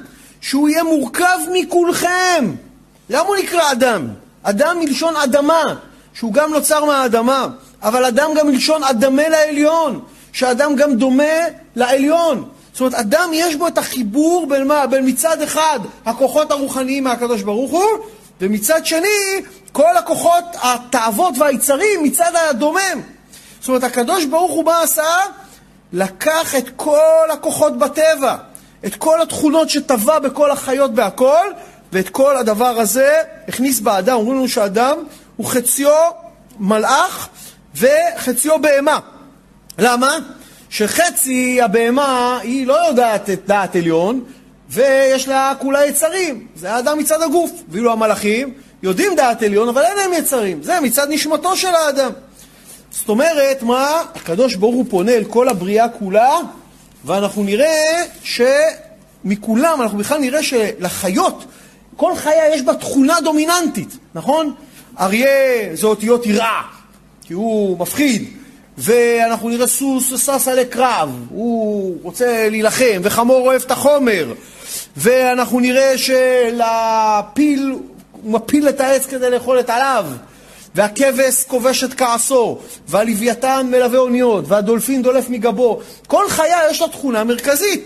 והאדם יש לו הכל, הוא יכול להיות ארסי כמו נחש, וערמומי כמו שועל, ופחדן כמו ארנב, ואמיץ כמו אריה, ואז כנש, כנמר, נכון? רבי יהודה בן תמה אומר, נכון? זאת אומרת, למה? כי לאדם יש בתוכו את כל המהויות כולם. הוא בוחר למה להתחבר. הוא בוחר למה להיות, לקחת מהויות טובות, חס ושלום מהויות לא טובות. אז עכשיו, ראינו שיש באדם גם את כל הכוחות. עכשיו כתוב זכר ונקבה ברא אותם. זאת אומרת שהאדם הוא גם זכר, אבל גם נקבה. עכשיו הוא אומר, מה יהיה התפקיד של האדם? וירדו, מה זה ירדו? ישלטו, נכון? במה הם ישלטו? וירדו במעשה בכל הבריאה, בדגת הים, בעוף השמיים ובבהמה. זאת אומרת, אחרי שהוא נטע באדם את כל התכונות, בפשט הוא צריך לשלוט בחיות. מי השולט בחיות? לא, האדם. אין חיה שהיא יותר חזקה מהאדם מבחינת כוח שליטה. הרבה חיות פיזית חזקות מהאדם, אבל האדם יכול לשלוט בכל החיות, אפילו פיל, האדם שולט בו, שם אותו בכלוב, שולט בו. כי האדם הכי חכם, יש לו מה שאין להם. אז, אבל זה בפשט. בעומק, כל התכונות הבעייתיות, החייתיות והבהמיות ששמתי בך, אדוני האדם, עכשיו אתה תרדה, תשלוט בהם. שאם לא כן, הם ישלטו בך. זאת אומרת, אם אתה לא שולט בחיות, החיות ישלטו בך. מה קרה לקין אחרי שהוא הרג את הבל, גם בפרשה שלנו? הוא אמר, והיה כל מוצאני ארגני. עכשיו כל החיות יראו שאני הרגתי את אח שלי, אני יותר נמוך מהם, הם ירגו אותי, אני לא יכול לשלט בהם. איבדת את הצלם האלוקים שבך. אז אתה נשלט להשתמש בצלם האלוקים שבך, ולרדות בחיות, לשלוט בהם. אז למה האדם יש לו צלם אלוקים? מה זה נעשה אדם בצלמנו? לא מבחינה פיזית שהוא נראה כמו האלוקים, אלא מבחינה רוחנית שיש בו יכולת כמו אלוקים לפתח השפעה ונתינה ושליטה. זאת אומרת, הוא יכול לשלוט בבהמיות שבו. אף חיה בטבע לא מסוגלת להתנגד לקוד שלה, לתוכנה שלה. חיות הן תוכנה, יש להן תוכנית. נכון? אמרנו, חיה עובדת לפי יכול צריך לוקח. אדם לא, יש לו יכול צריך, אבל יש לו גם מוסר, מותר או אסור. אז אדם יכול להתנגד לרצון הבהמי שלו, מה שאף חיה לא מתוכננת לעשות. אז עכשיו, אחרי שהאדם, מה שנקרא, קיבל את כל הכוחות, הוא יכול להתחיל את התיקון. וכתוב, ויברך אותם אלוהים, ויאמר להם, אלוהים פרו ורבו ומילאו את הארץ וכבשוה. הורדו בדגת הים ובעוף השמיים, ובכל חיה רומסת על הארץ, זאת אומרת, תכבשו את היצרים שלכם. ויאמר אלוקים, הנה נתתי לכם כל עשב זורע זרע אשר על פני הארץ, ואת כל עץ אשר בו פרי עץ זורע הזרע לכם יהיה לאוכלה. זאת אומרת, אסור לכם לאכול חיות בשלב הזה, רק צמחים, רק מנוח הותר לו לאכול חיות, וכל חיית הארץ לכל עוף השמיים ולכל רומס על הארץ, אשר בו נפש חיה, את כל ירק עשב לאוכלה, וכן יהיה. זאת אומרת, רק עשבים אתה יכול לאכול ופירות.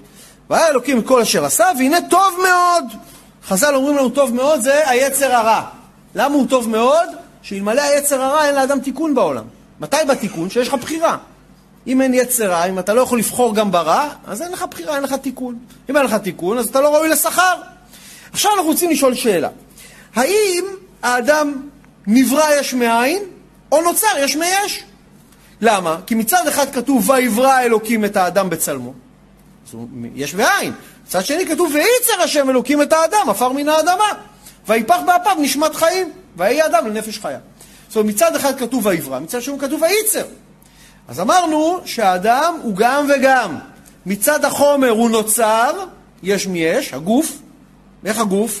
הגוף הלא מן עפר באת ואל עפר תשוב, נכון? אז הגוף הוא חומר, אבל הנשמה היא יש מאין, היא בריאה. עכשיו, האדם הוא למעשה, אפשר היום עם הטכנולוגיה להבין את זה קצת. הוא כמו טלפון סלולרי. למה? כי טלפון סלולרי יש לו גוף חומרי, נכון? אבל הגוף החומרי רק בפני עצמו, יש לך טלפון. לא יכול לדבר. למה? בשביל לדבר אתה צריך קו. נכון? קו זה כמו נשמה. טלפון בלי קו זה כמו גוף בלי נשמה, לא יעבוד. עכשיו, בשביל שהטלפון יעבוד, מה אתה צריך לעשות כל יום? להטעין אותו בחשמל. בשביל שהגוף יחיה, אתה צריך להכיל אותו. בשביל שהקו יעבוד, מה אתה צריך לעשות? לשלם כל חודש למפעיל הסולולרי. נכון? אחרת, הוא ינתק אותך מהקו. בשביל שהנשמה תעבוד, מה אתה צריך? כל יום לשלם לקדוש ברוך הוא בתורה ומצוות, אחרת בסוף נתק אותך, נתק לך את הקו. ואז מה? טלפון בלי קו זה כמו גוף בלי נשמה. ומה שעוד יפה, שבסוף החודש אתה מקבל את הפירוט שיחות, אתה רואה שם אפילו הסולולרי יודע בדיוק עם מי דיברת ואיפה היית. אותו דבר הקדוש ברוך הוא יודע בדיוק איפה אתה מסתובב, כמו איזה ווייס שיודע הכל עליך. עכשיו, אנחנו יודעים גם כתוב בן דנפח מדילה נפח. זאת אומרת, הקדוש ברוך הוא, שהוא יצר את האדם, כתוב, היפח באפיו נשמת חיים. מה זה והיפח באפיו? שדרך האף הכניס לו נשמה מתוכו. אומרים לנו בזוהר, שכמו שאתה לוקח בלון, מנפח אוויר, עכשיו האוויר בבלון היה קודם חלק ממך. אז עכשיו חלק ממך בתוך הבלון. אותו דבר, הנשמה היא חלק מהקדוש ברוך הוא. בכלל, יש שאלה, למה נוצר העולם הזה? עכשיו נענה על זה. הלא, בסופו של דבר, הנשמות היו תחת כס הכבוד, היה להם טוב. למה יצר עולם עם כל הבעיות ולהוריד פה נשמות בגופים? כי רק בעולם הזה הנשמה יכולה לעשות תיקון. בעולם האמת אין עניים, אין עשירים, אין כסף, אין רכוש, אין כלום. כל המצוות בתורה קשורות בחומר. שבת אתה מקדש עם יין, חומר. צדקה אתה עושה עם כסף, חומר. כל החגים עכשיו היה סוכות. אתרוג, לולב, הדסים, ערבות, סוכה, חומר. רק בעולם הזה אתה יכול לקיים מצוות. אז למה צריך לקיים מצוות? כי בעולם האמת הקדוש ברוך הוא נתן לנשמות את כל השפע בחינם, והיה להם בושה גדולה, נעמה דקיסופה, בושה גדולה. אז בעולם הזה הוריד אותם שיוכלו להתייגע פה בתורה, מצוות ומעשים טובים, ואז לחזור לקבל את השכר, מה שנקרא בזכות ולא בחסד של בושה. אז פעם הייתי באיזה שיעור, אז שאל אותי מישהו, רגע, אז למה הקדוש ברוך הוא לא יכל ליצור את הנשמות שלא יהיה להם בושה, שהוא יטיב להם ולא יהיה להם את הנעמה דקיסופה? למה? בגלל שכתוב, מה? ויפח באפיו נשמת חיים. כיוון שהנשמה היא חלק, מן דנפח מדילה נפח, היא נוצרה חלק מהקדוש ברוך הוא. והקדוש ברוך הוא שלם בכל שלמות וכל רצונו להטיב, אין לו צורך לקבל מאף אחד כלום. אז הנשמה היא גם חלק ממנו, היא כמוהו, גם היא רוצה רק לתת. אז אתה לוקח נשמה שכל המהות שלה לתת ואתה מכריח אותה לקבל, אתה יוצר אצלה בושה. כי הטבע שלה הוא רק להשפיע ולתת. בגלל זה אדם יש לו יכולת לתת, מה שאין לאף חיה בעולם. אצל החיות נתינה היא חלק מהקוד הגנטי, כמו אימא לגורים, אבל זה לא בגלל שהאימא יש בה איזה טוב לב. זה טבוע בה, כל חתולה תניק את החתולות שלה הקטנות. למה? זה טבוע בה, בלי זה לא יהיה דור הבא. אדם יכול להטיב גם לזרים, יכול להטיב גם לאויב שלו אפילו. אדם יש בו דבר שאין באף חיה בעולם. יכולת לוותר על עצמו כדי לתת לאחרים. שזה מסע התיקון שלנו בעולם. הרצון להשפיע והנתינה, להתגבר על הרצון לקבל לעצמו. מה זה רשע? רצון של עצמו. ההפך, הדבר הזה צריך להתגבר. אז כבר אנחנו מתחילים להבין שהקדוש ברוך הוא יצר עולם שלם כדי שלאדם תהיה פה יכולת, מה שנקרא, לעשות תיקון. אומר לנו שם התרגום, אונקולוס, מה זה ויפח באפיו נשמת חיים?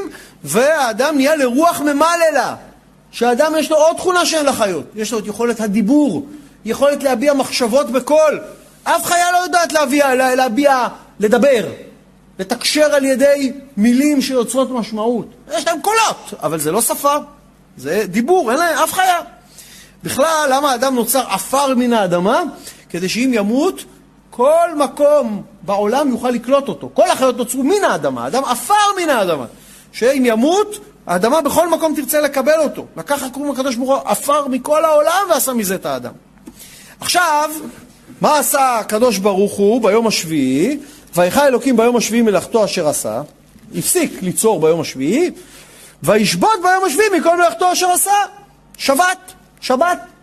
ויברך אלוקים את יום השביעי ויקדש, ויקדש אותו. כי בו שבת מכל מלאכתו אשר ברא אלוהים לעשות. זאת אומרת, ביום השביעי הקדוש ברוך הוא ברא את המנוחה. למה? מה, הקדוש ברוך הוא התעייף שהוא יצר את העולם? לא. בגלל זה אנחנו יודעים שבשבת אסורה מלאכה ולא עבודה דווקא אם היא לצורך השבת. מלאכה זה מלשון מלך, עבודה מלשון העבד. שמלך הוא לא מתעייף. מלך מה עושה? יושב, נותן פקודות, מחדש את הממלכה. ובשבת אתה אסור לך ליצור מה שנקרא דברים חדשים, אסור לעשות מלאכות, זה לא קשור למאמץ בכלל, זה קשור שאתה כמו מלך יושב, אבל אתה לא מחדש את הממלכה שלך. אז הקדוש ברוך הוא ברא את היום השביעי, שאמרנו זה הממד השביעי, שיצא קדושה בחומר, כדי ללמד אותנו לעתיד לבוא את עם ישראל, שגם אנחנו נעשה כמותו, כמו שהוא ביום השביעי שבת, סגר את העסק, לא יותר יצר כלום בעולם, ככה אתם עם ישראל, ואנחנו יודעים שיש פה סוד גדול מאוד, שמיום השישי ויחולו השמיים, מהיוד של יום השישי, כל שבע אותיות יוצאת המילה ישראל. כבר רמז שהשבת נבראה לישראל, זה חלק מהסודות של הדילוגים בתורה, שכבר רומז עבור מי נוצרה השבת. עכשיו אנחנו יודעים שמתחיל האקשן, חטא האדם הראשון. בואו נראה. אלה תולדות השמיים והארץ בעיברם. מה זה בעיברם? אומרים לנו, אי קטנה, בהיברם. נכון? בעיברם, בהיברם. מה? וגם רמז להברם, שכבר זה היהודי הראשון, העברי הראשון, שעבורו נוצר העולם. ביום עשות השם אלוקים ארץ ושמיים, וכל שיח השדה טרם יהיה בארץ, אמרנו, כי עוד אין אדם לעבוד את האדמה, ועוד אין מי שיתפלל על הגשמים ויכיר בטובתם, ויצר השם אלוקים את האדם עפר מן האדמה, אמרנו, ומה? ואיתה השם אלוקים גן בעדן מקדם, וישם שם את האדם. עכשיו, איפה הוא שם את האדם שהוא יצר? שם אותו בגן עדן. גן עדן, היינו בגן עדן, חבר'ה. אשר יצר, ויצמח השם אלוקים מן האדמה, כל עץ נחמד למראה וטוב למאכל, מה שנקרא כל העצים הכי טעימים, הכי טובים, ועץ החיים בתוך הגן, ועץ הדעת טוב ורע, עוד שני עצים מאוד מיוחדים, תכף נדבר עליהם, אחד זה עץ החיים, מי שאוכל מהעץ הזה חי לנצח, ועץ הדעת טוב ורע, שמי שאוכל מהעץ הזה יודע להבחין בין טוב לרע, שבשלב הזה האדם עוד לא ידע.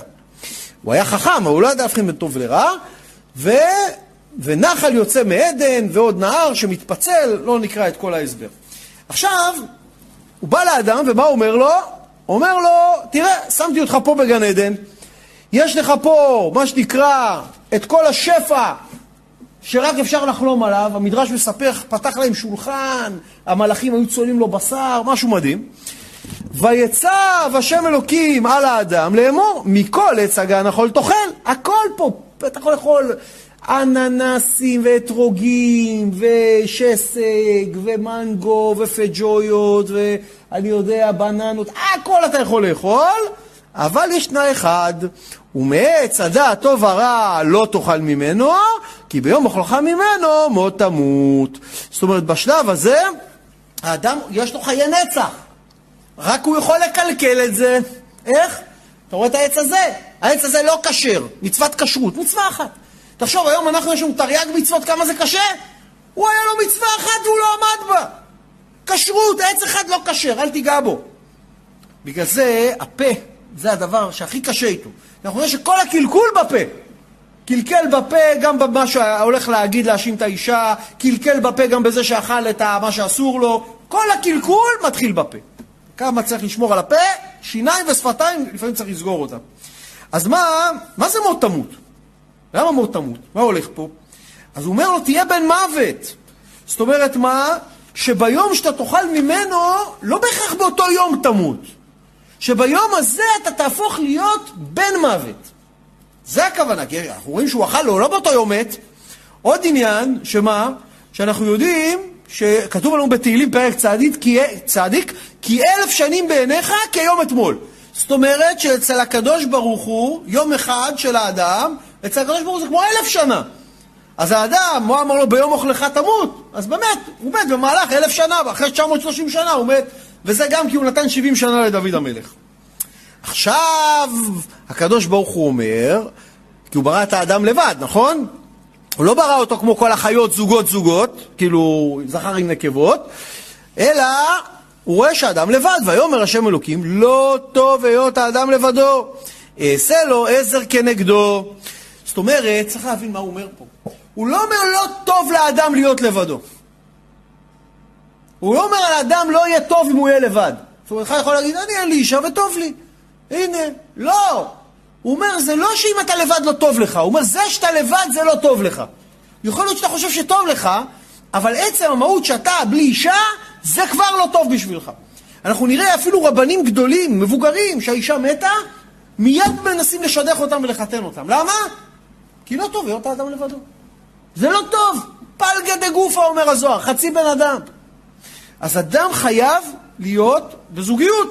עכשיו, מה זה לא טוב להיות האדם לבדו? אעשה לו עזר כנגדו. מה זה עזר כנגדו? או שיהיה עזר או שיהיה נגדו, תחליט. אז מה? דווקא בזה שהיא מנוגדת לו, הפוכה ממנו, לא תמיד מסכימה איתו, דווקא בזה שהיא כנגדו, בזה היא עוזרת לו. זאת אומרת, דווקא לפעמים שיש לך ברקס, אתה מתקדם יותר טוב. מכונית יש לה שתי תכונות, גז, ברקס. מישהו היה עולה על מכונית רק עם גז בלי ברקס? לא. למה? כי לפעמים אתה צריך לבלום, אחרת אתה תידרדר לתהום. אז דווקא בזה שאדם, אם אין לו אישה, הוא רק גז, אין מי שיבלום אותו. דווקא בזה שיש עוד מישהי שיש לה דעה הפוכה משלך לפעמים, בזה אתה תתקדם יותר טוב. בזה שהיא נגדך היא עוזרת לך. למרות שרש"י אומר, אם זכה עזר, אם לא זכה, נגדו. אז יש עוד פירוש. אעשה לו עזר, אנחנו נראה שמההי של אעשה מתחבאת המילה עולה בסדר הפוך. שמה? שאם האדם יקריב למען אשתו, הקשר יצליח. אומרים שזוג מתגרש, המזבח מזיל עליהם דמעות. למה המזבח? למה לא המנורה? למה לא ארון, ארון הברית? למה דווקא? למה לא כיור הנחושת? למה המזבח מזיל עליהם דמעות? כי לא היה שם מספיק הקרבה בקשר הזה. שאם היה הקרבה, כנראה הם לא היו מתגרשים. עכשיו, אנחנו רוצים להבין, מרגע שהוא אומר, אעשה לו עזר כנגדו, הייתי עכשיו מצפה, שהתורה תספר לי איך הקדוש ברוך הוא מביא לו את האישה. אבל פתאום התורה עושה הפסקה, והיא לא מספרת איך מגיעה האישה, אלא כביכול זה עובר לנושא אחר. ויצר השם אלוקים מן האדמה, כל חיית השדה ואת כל עוף השמיים, ויבא אל האדם לראות מה יקרא לו. וכל אשר יקרא לו האדם נפש חיה, הוא שמו. פתאום, כאילו הסיפור נחתך. לא, הקדוש ברוך הוא אמר, אני אעשה לו עזר כנגדו. אבל פתאום הוא אומר, רגע, רגע, לפני שאני עושה לו עזר כנגדו, אני אביא לו את כל החיות, שהוא ייתן להם שמות. למה? מה מונח בזה? אז יש פה שני עניינים. קודם כל, האדם, הוא לא יודע מה זה אישה. כי בחיים הוא לא פגש אישה, עוד לא נוצרה אישה. אז אם הקדוש ברוך הוא יביא לו אישה, יכול להיות שהוא ידחה אותה. כי אמרנו, אם אתה, אין לך צורך, אז אתה לא רוצה. אם אתה בא מלא לארוחה, אתה לא תרצה את הארוחה. מתי אתה רוצה לאכול? שאתה רעב, שיש לך חסר. הקדוש ברוך הוא אומר, אני אביא את כל החיות מולו שייתן להם שמות. ועל הדרך, מה הוא יראה האדם? שלכל זכר יש נקבה. אריה, לביאה. נכון? חמור, אתון. גמל, נעקה. אז מה הוא אומר? איפה שלי? אה, עכשיו אתה שואל איפה שלך. עכשיו אתה בשל לקבל אישה. אז זה הסבר אחד. דבר שני, לא אמרנו שהאדם מורכב מכל התכונות של כל החיות. איך האדם ידע להכיר את התכונות שבו? הוא הביא לו כל חיה, ואנחנו יודעים שהעברית שפה מהותית, הסתכל לכל חיה בעיניים, ראה את התכונה הדומיננטית שלה, ולפי זה נתן לה את השם. נכון? אמרנו, אריה אותיות יראה, וסוס עשה לקרב, ופיל מפיל את האוכל, וזבוב זב על האוכל, ויתוש מתיש את האדם. כל חיה ראה את התכונה הדומיננטית, ולפי זה נתן לה את השם שלה. אבל איך הוא ראה? אתה לא יכול לראות משהו שהוא לא קיים בך. כל נגעים רואה אדם, חוץ מנגעי עצמו. זאת אומרת מה? אתה יכול לראות משהו שקיים באחר, אם הוא קיים בעצמך. כל נגעים שרואה אדם חוץ, מנגעי עצמו. רק מה שקיים בך, אתה רואה באחרים.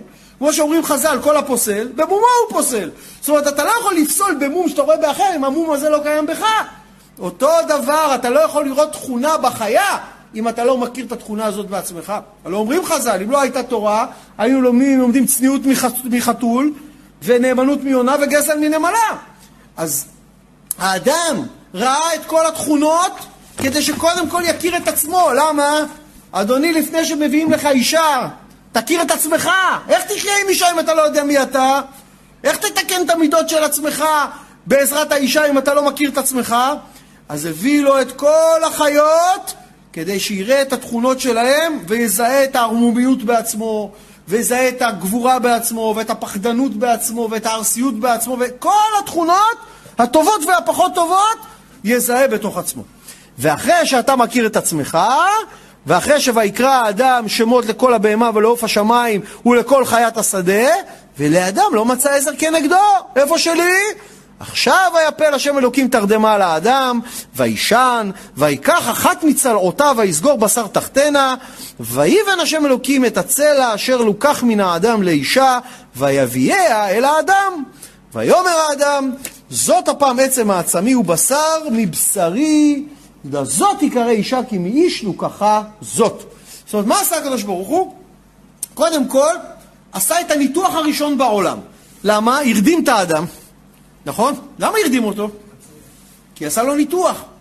עכשיו, לקח חתיכה מהאדם, תכף נראה מה הוא לקח, וסגר את זה עם בשר. אם האדם היה רואה את זה, היה רואה את חווה, איך הוא עושה אותה, היה רואה כלי דם ובשר וזה, יכול להיות הייתה מתגנה עליו, נכון? יש אומרים שלמה לא כדאי לגבר, לא לא כדאי, לא, לא רצוי שגבר יהיה בתוך חדר הלידה שאשתו יולדת, למה? כי זה לא מחסה מלבב לידה, יש שם הרבה דם ומים וזה ובלגן וצרחות, ו...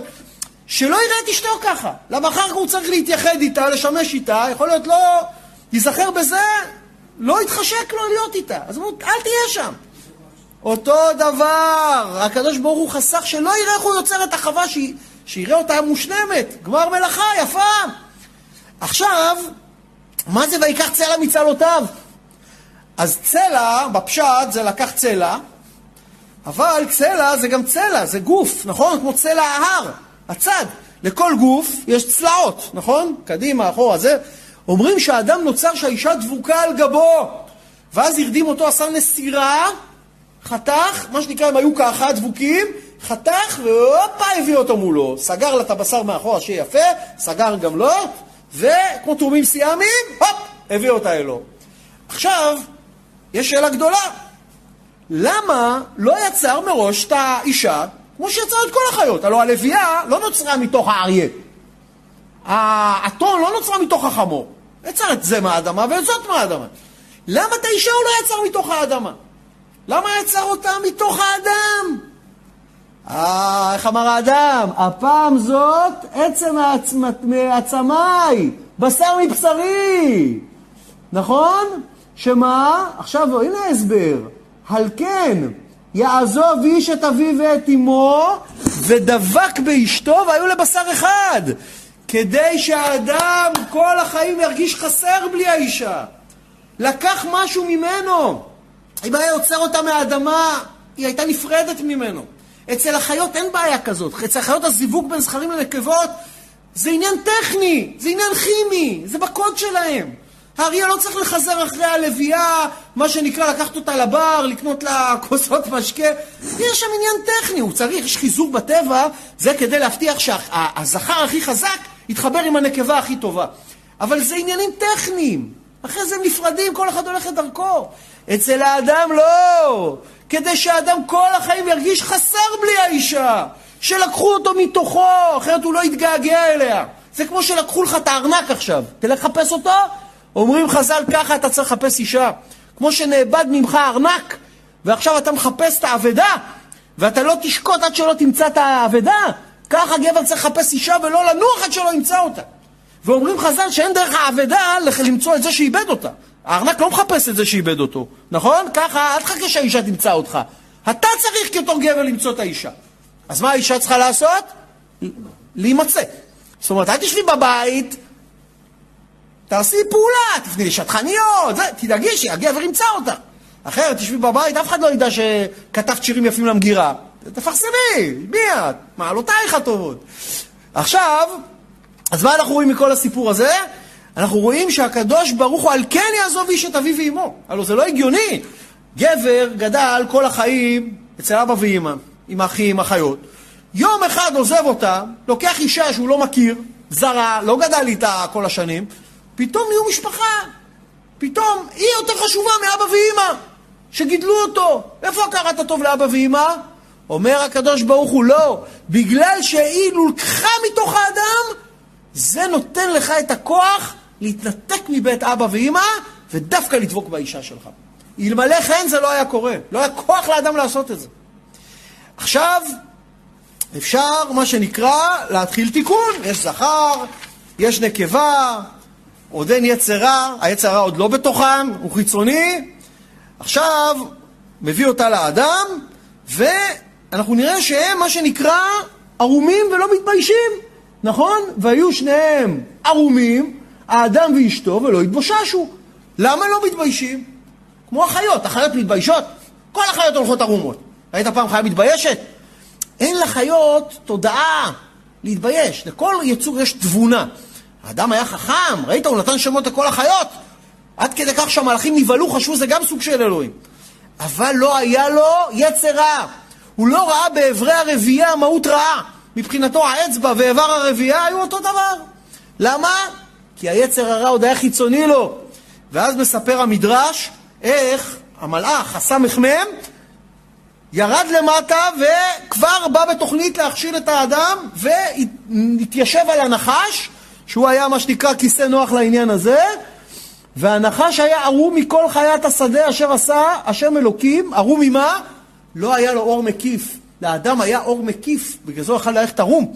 תכף נראה שהוא יחטא, הוא יאבד את האור באלף ויקבל אור בעין. יש אומרים שהוא כולו היה מצופה כמו הציפורן, החומר הזה של הציפורן, שכל הגוף של האדם היה מצופה בציפורן הזה. זה במדרש כתוב, ואיבד את זה שחטא. איבד.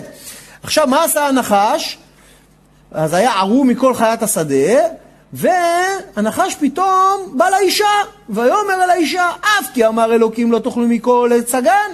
ואז האישה מתפרצת לדבריו של הנחש, ואומרת לו, לא, לא, לא, לא, לא. ותאמר האישה אל הנחש, מפרי עץ הגן אכול נאכל. מפרי העץ אשר בתוך הגן אמר אלוקים לא תאכלו ממנו ולא תיגעו בו, פן תמותון. מה הולך פה? מה פתאום הנחש מדבר עם האישה? מה היא עונה לו? אנחנו נראה שהיצר הרע לא מצא חן בעיניו שהאדם יש לו כל טוב והוא יחידים ככה בעולמו, שולט. אז אם ככה, מה עשה היצר הרע? התיישב, אמרנו, על הנחש והחליט לבוא ולהכשיל את האדם. עכשיו, אם היה בא לאדם באופן ישיר, דוך, היה מצליח, היה לו, תאכל מהעץ. לא היה מצליח. למה? זה כמו שתבוא לאחד, תגיד לו, יהודי, לא דתי, אבל תגיד לו, בוא תאכל חזיר. מה, אתה השתגעת? אני לא אגע בזה בחיים, חזיר. אבל אם הוא בא למסיבה עם החבר'ה, ורואה אותם עושים נקניקיות, אומר לו, מה זה הנקניקיות האלה? הוא אומר, אה, זה הרוב בקר, יש פה איזה שומן מאיזה חיה אחרת, אני לא יודע, אבל אין קשרות, זה בעיקר בקר. ורואה את כל החבר'ה אוכלים, הוא גם יכול ליפול. למה? כי היצר הרע בא לו ככה, בעקיפין, בלהחליק וזה, נכון? מה עושה פה היצר הרע? הוא ידע שהאדם, הקדוש ברוך הוא ציווה אותו. אז הוא בא אל האישה. למה? משתי סיבות. א', כי האישה לא קיבלה את הציווי, היא שמעה את זה מהאדם. דבר שני, אומרים לנו חז"ל, נשים דעתן קלה. מה זה נשים דעתן קלה? זה לא שהן טיפשות חס ושלום, בינה יתירה ניתנה לאישה. אבל האישה יותר קל לפתות אותה. והוא ידע שאם הוא יפיל את האישה, דרך האישה הוא יצליח להפיל את האדם. כי האישה משפיעה על האדם. אז איך הוא, תראה, זה מפה לומדים, איך היצר הרע מפיל את הגבר דרך האישה. לפעמים היצר הרע לא מצליח להפיל את הגבר, מביא איזה אישה להפיל אותו. כי האדם יש לו חולשה על האישה. כל אחד יש לו חולשות שלו, נכון? אישה יש לה חולשה לכל מיני דברים, הגבר יש לו חולשות לכל מיני דברים. אחת החולשות של הגבר זה האישה, מה לעשות? עכשיו, מה הנחש אומר לה? שהקדוש ברוך הוא אמר לכם, לא לאכול מעץ הגן. כאילו, עשה לה הכללה בכוונה, נתן לה איסור גורף. האישה אומרת, לא נכון. בעצם זה שתחילה לדבר איתו כבר פה, הבעיה. למה? כל כבודה בת מלך פנימה. מה את דברת עם נחשים? אבל התחילה. אמרה לו, לא. מפרי עץ הגן אוכל. רק מה שבתוך הגן, אמר אלוקים לא תאכל ממנו. ולא תיגעו בו. שני טעויות. א', זה לא נכון. הקדוש ברוך הוא לא אמר לו לאכול מהעץ אשר בתוך הגן. הוא רק אמר, מעץ הדעת טוב ורע לא לאכול. נכון? הוא גם לא אסר את עץ החיים. עץ החיים נאסר לאכילה? לא. למה? כי האדם כבר היה לו עוד חיי נצח בשלב הזה. תכף נראה למה היה בכלל עץ החיים. למה צריך את זה? עכשיו, אז כנראה האדם הזהיר את אישה, אמר לה, הוא ידע שהעץ בתוך הגן, אמר לה, אל תתקרבי לשם, אל תאכלי שם, אל תיגעי שם. אבל הקדוש ברוך הוא לא אמר לו לגעת בעץ. הוא אמר רק לא לאכול מהעץ. אז שני דברים היא אמרה לא נכונים. קודם כל, מהעץ אשר בתוך הגן הוא אמר לו לאכול, לא נכון, רק מעץ אחד הוא אמר לו לאכול. ולא תיגעו בו, גם את זה הקדוש ברוך הוא לא אמר. אז מה אמר? עכשיו הנחש קלט שהיא פה היא גדילה, ועכשיו תראו איך דרך זה מה שנקרא לא תוסיף, שכתוב בתורה לה, לא תיגע ולא תוסיף, מהלא תוסיף הפיל אותה. כמו שבני ישראל בשיטים, הוסיפו, ניסו לבזות את האליל פאור ועשו עליו את הצרכים, ובזו יצא שעבדו עבודה זרה. מי ביקש לכם לעשות את זה? אף אחד. אז מה הוא אומר לה? לא תמותון.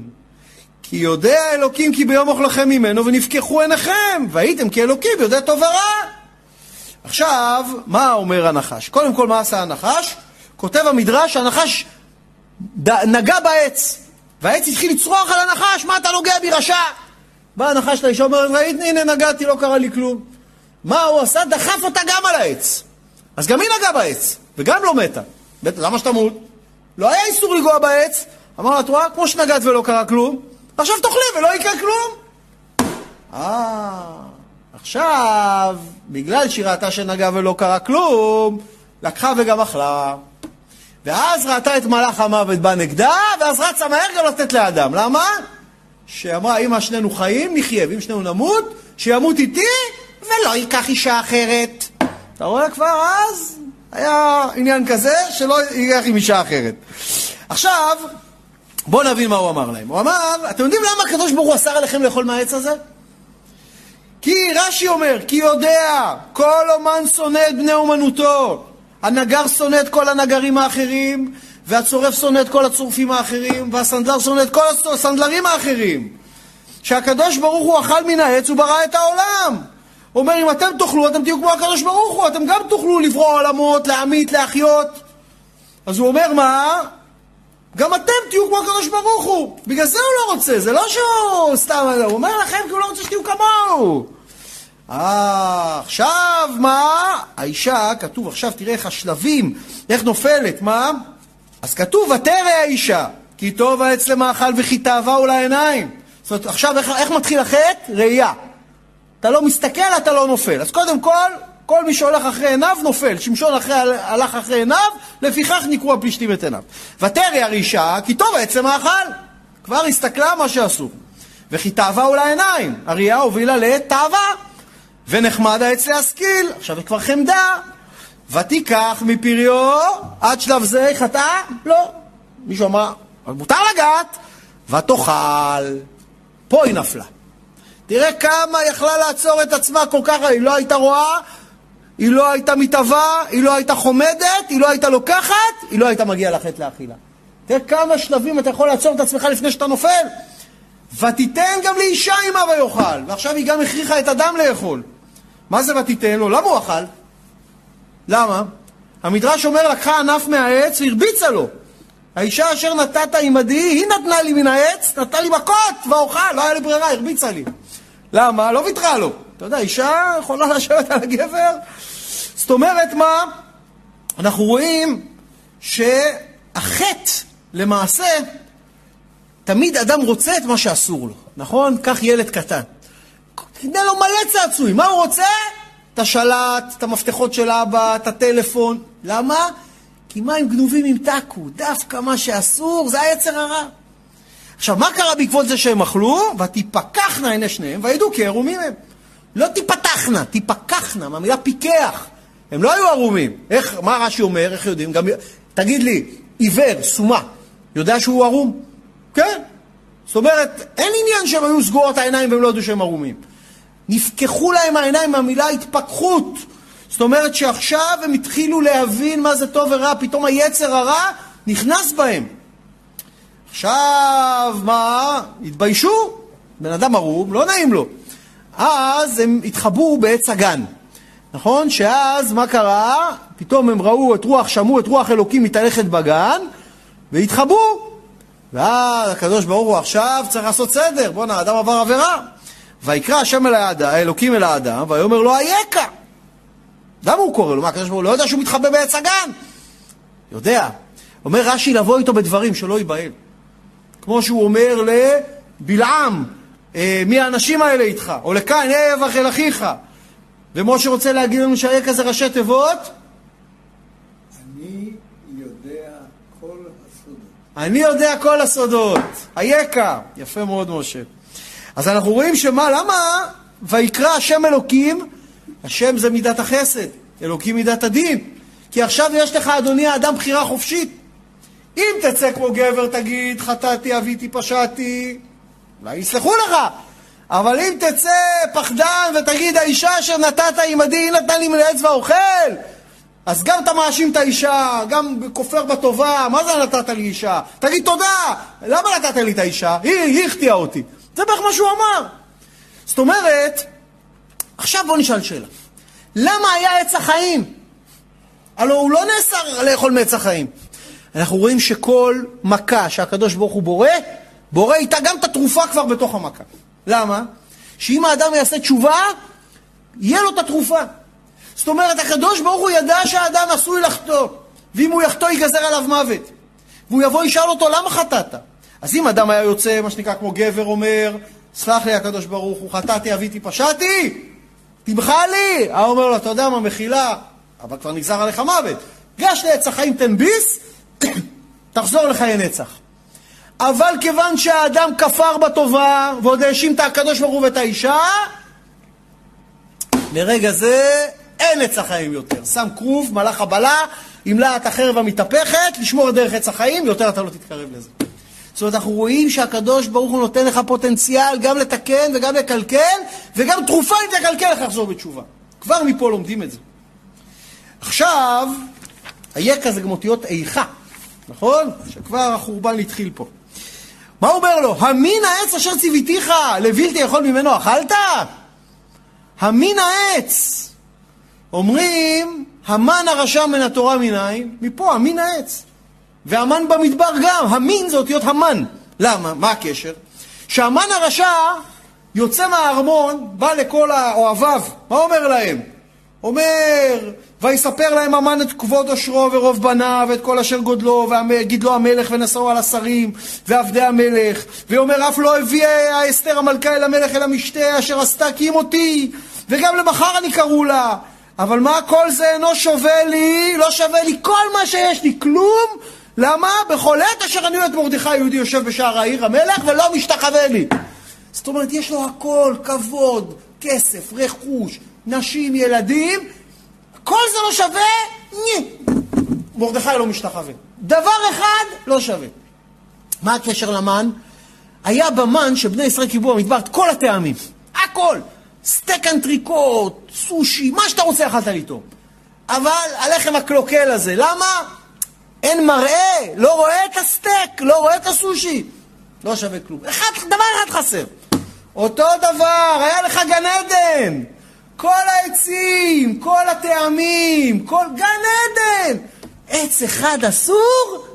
אה, כבר לא שווה כלום. יש עניין שאומרים שאדם רצה שהיצר הרע ייכנס לתוכו. למה? הוא אמר, רגע, הקדוש ברוך הוא הביא אותי פה לתקן. בלי יצר הרע, איזה מין תיקון זה? אני אכניס את היצר, אני אוכל את הפרי, אני אדע בין טוב ורע, היצר הרע ייכנס לתוכי, ועכשיו היה לי כוח לתקן. אז מה שנקרא, נורא עלילה על בני אדם, שהקדוש ברוך הוא ידע שיחטא. ומה קרה אחרי שחטא? גורש מגן עדן. למה? אומרים שממנו נוצרו כל הנשמות של כל האנושות כולה, כמו כדור בדולח שאתה מרסק אותו על הרצפה, נהיה מיליונים מיליונים מיליונים רסיסים, זה ניצוצות הקדושה שפוזרו בכל העולם, ומה שעם ישראל צריך עכשיו לאסוף עד ביאת משיח. עכשיו צריך לחלק עונשים, לא פשוט. יש פה אישה שחטא, אדם שחטא, נחש שחטא. זה לא ככה עובר חלק. אז קודם כל, עכשיו, הקדוש ברוך הוא מה? מגיע אל האישה. ומה הוא אומר לה? מה זאת עשית? הלא, האדם אמר, האישה אשמה, נכון? אז הוא שואל את האישה, מה עשית? ויאמר השם אלוקים לאישה, מה זאת עשית? ותאמר האישה, הנחש השיאני והאוכל. זאת אומרת, מה? יש פה, זורקים את האחריות. האדם אומר זה האישה, האישה אומרת זה הנחש, כולם זה. אז עכשיו הוא בא לנחש, לנחש הוא כבר לא שואל אותו. קודם כל, עונש ראשון מקבל הנחש. מה אומר לנחש? אומר לו ככה. ארור אתה, ואתה כי עשית הזאת, ארור אתה מכל הבהמה, מכל החיה, חיית השדה, על גחונך תלך, ואפר תאכל כל ימי חייך. אז קודם כל, מה, מה, מה כל כך רע בלאכול אפר? אם זה האוכל שלו.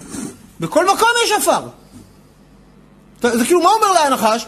כל מקום שתלך יהיה לך אוכל. למה זה עונש? כי זה משל למלך שהיו לו שני בנים. אחד בא, קרא לו, נתן לו מיליון דולר, שלח אותו. השני בא, נתן לו עשרת אלפים דולר, אמר תבוא חודש הבא, ניתן לך עוד פעם. הוא אומר, רגע, למה לאח שלי נתת את כל המיליון ולי אתה נותן כל חודש עשרת אלפים? הוא אומר, את אח שלך אני לא אוהב. נתתי לו מיליון דולר, לא רוצה לראות את הפנים שלו. אותך אני אוהב, אני רוצה כל חודש לראות אותך, תבוא לקבל כסף. אותו דבר אמר לנחש, לך, אני לא רוצה שתתפלל, יש לך אוכל בכל מקום, אל תבקש ממני בכלל. הלו כל העבודה שלנו בעולם הזה זה קשר עם הקדוש ברוך הוא. העונש הכי גדול לאדם זה שנחסם לו הקשר עם הקדוש ברוך הוא, ואנוכי אסתר אסתיר פניי מהם ביום ההוא.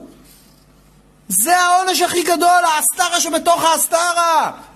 אז הנחש לא רוצה אותך, בהסתר פנים. עכשיו, מה עוד קיבל? ואיבה אשית בין האישה ובין זרחה, ובין זרחה ובין זרעה, זאת אומרת, יש שנאה בין האדם לנחשים, הוא ישופך ראש ואתה תשופנו עקב. זאת אומרת, בפשט, האדם כל הזמן יראה נחש, ירצה להרוג אותו. נכון, רואים נחש, רוצים ישר להרוג אותו. אבל אתה תראה אדם, תרצה להקיש אותו בעקב. למה דווקא בעקב? העקב זה החלק הכי נמוך באדם, כביכול החלק שהאדם לא שם לב אליו. נכון? איך אומר דוד המלך? למה יראה בימי רעה? עוון עקבה יסובני.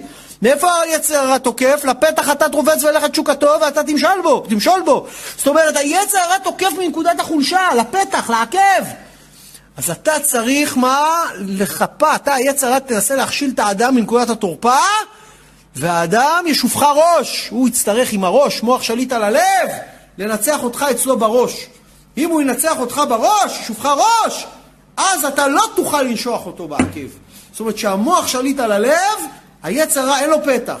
אבל אם אדם פותח פתח, לפתח אתה תרובץ, החטאת היצרה מחפש את הפתח, מחפש איפה להפיל אותך. איך שאתה בבוקר פותח את העיניים, טרח, חכה לך כבר על הפתח. עכשיו, גמר עם הנחש, עובר לאישה.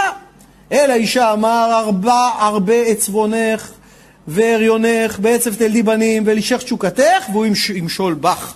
מה מונח פה עם האישה? כמה עונשים היא קיבלה? הרבה מאוד. הפסוק הזה למעשה מחלק את כל הצער שיש לאישה. אמרנו ככה, הרבה זה דם הבתולים, הרבה זה דם המחזור החודשי, עצבונך זה צער עד שהיא מתעברת, כמה קשה לפעמים, והרונך זה צער תשעה חודשים של כאבים, ורידים, כל הבלגן של ההיריון. בעצב זה כאבי הצירים, תלדי זה קשיי הלידה והצירי לידה עצמם, בנים זה צער גידול בנים. תראה כמה צער יש לאישה עד שהיא מממשת את התכלית שלה. ואלישך תשוקתך והוא ימשול בך. זאת אומרת, מה אומר רש"י? תשוקתך תשמיש, שאת רוצה את הבעל, אבל אף על פי כן אין לך מצח את טובו בפה, אלא הוא ימשול בך והכל ממנו ולא ממך. לפי ההלכה, אישה לא יכולה להגיד לבעל שהיא עכשיו רוצה עניינים. היא צריכה לרמוז אם היא רוצה, להתקשט, זה אסור לאישה לטבוע בפה, זה לא צנוע. אז הוא ימשול בך, זאת אומרת הכל ממנו, לא ממך. עכשיו צריך גם להעניש את האדם. מה עונש לאדם? ולאדם אמר כי שמעת לכל אשתך ותאכל מן העץ אשר ציוותיך לאמור לא תאכל ממנו, ארורה האדמה בעבורך, בעיצבון תאכלנה כל ימי חייך, אני מדלג קצת, בזיעת אפיך תאכל לחם, לחם. מה העונש של האדם? אז העונש הכי קשה זה שהחומר יבוא לו בקשה. כמה קשה הפרנסה, כמה בן אדם, מה זה לחם? לחם, עשר מלאכות יש בלחם עד שאתה רואה מחיטה לחם, עד שאתה רואה את החיטה בכלל. זאת אומרת, לחם בא מהמילה להילחם, שהפרנסה תהיה מלחמה, זה לא קל להתפרנס עד שרואים כסף. אז אומר לו, העונש שלך מה יהיה? שאתה, בגלל שאתה קלקלת בחומר, אתה תעבוד קשה מאוד כדי לקבל חומר. וקוץ ודרדר תצמיח לך, ואכלת את עשב השדה.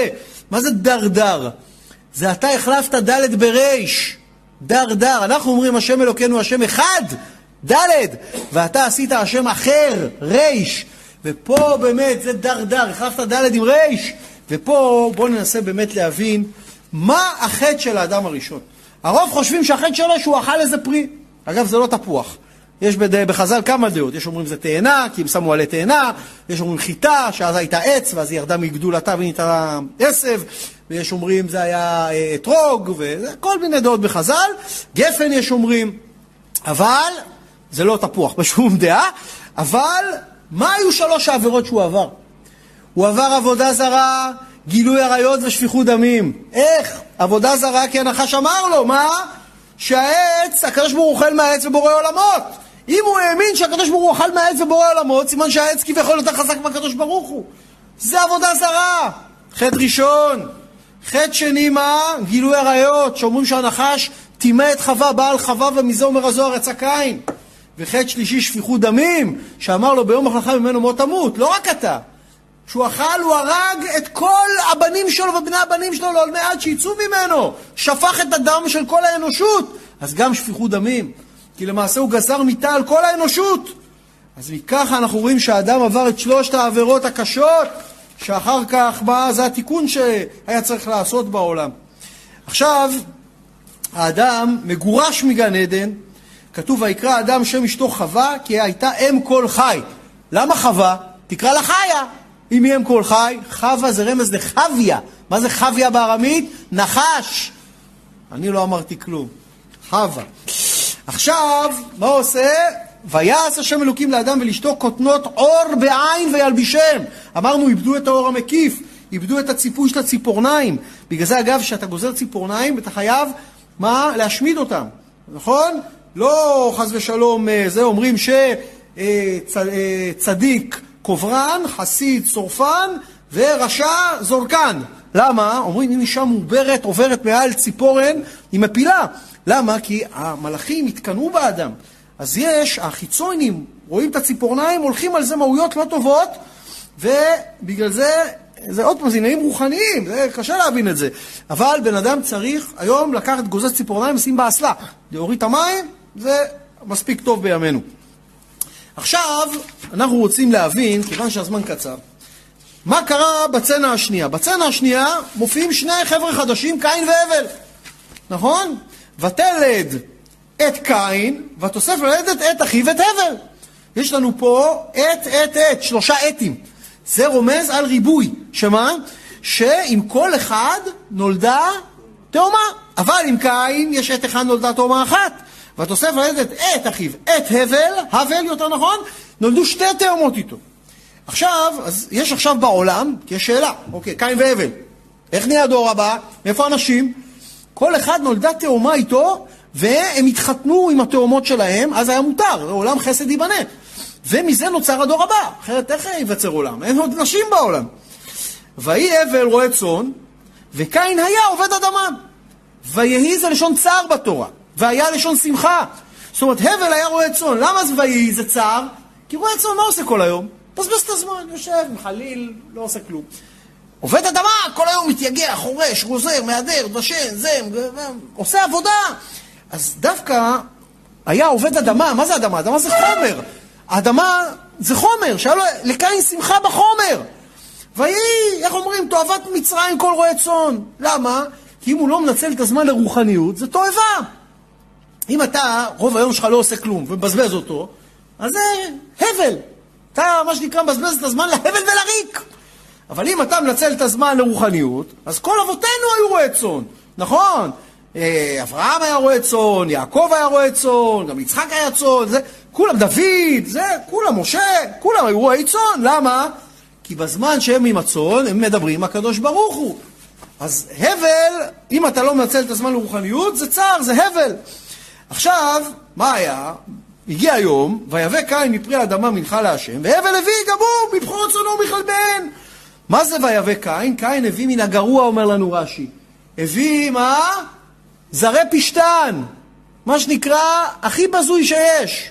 זאת אומרת, הוא רצה מה שנקרא לצאת לידי חובה, רצון לקבל.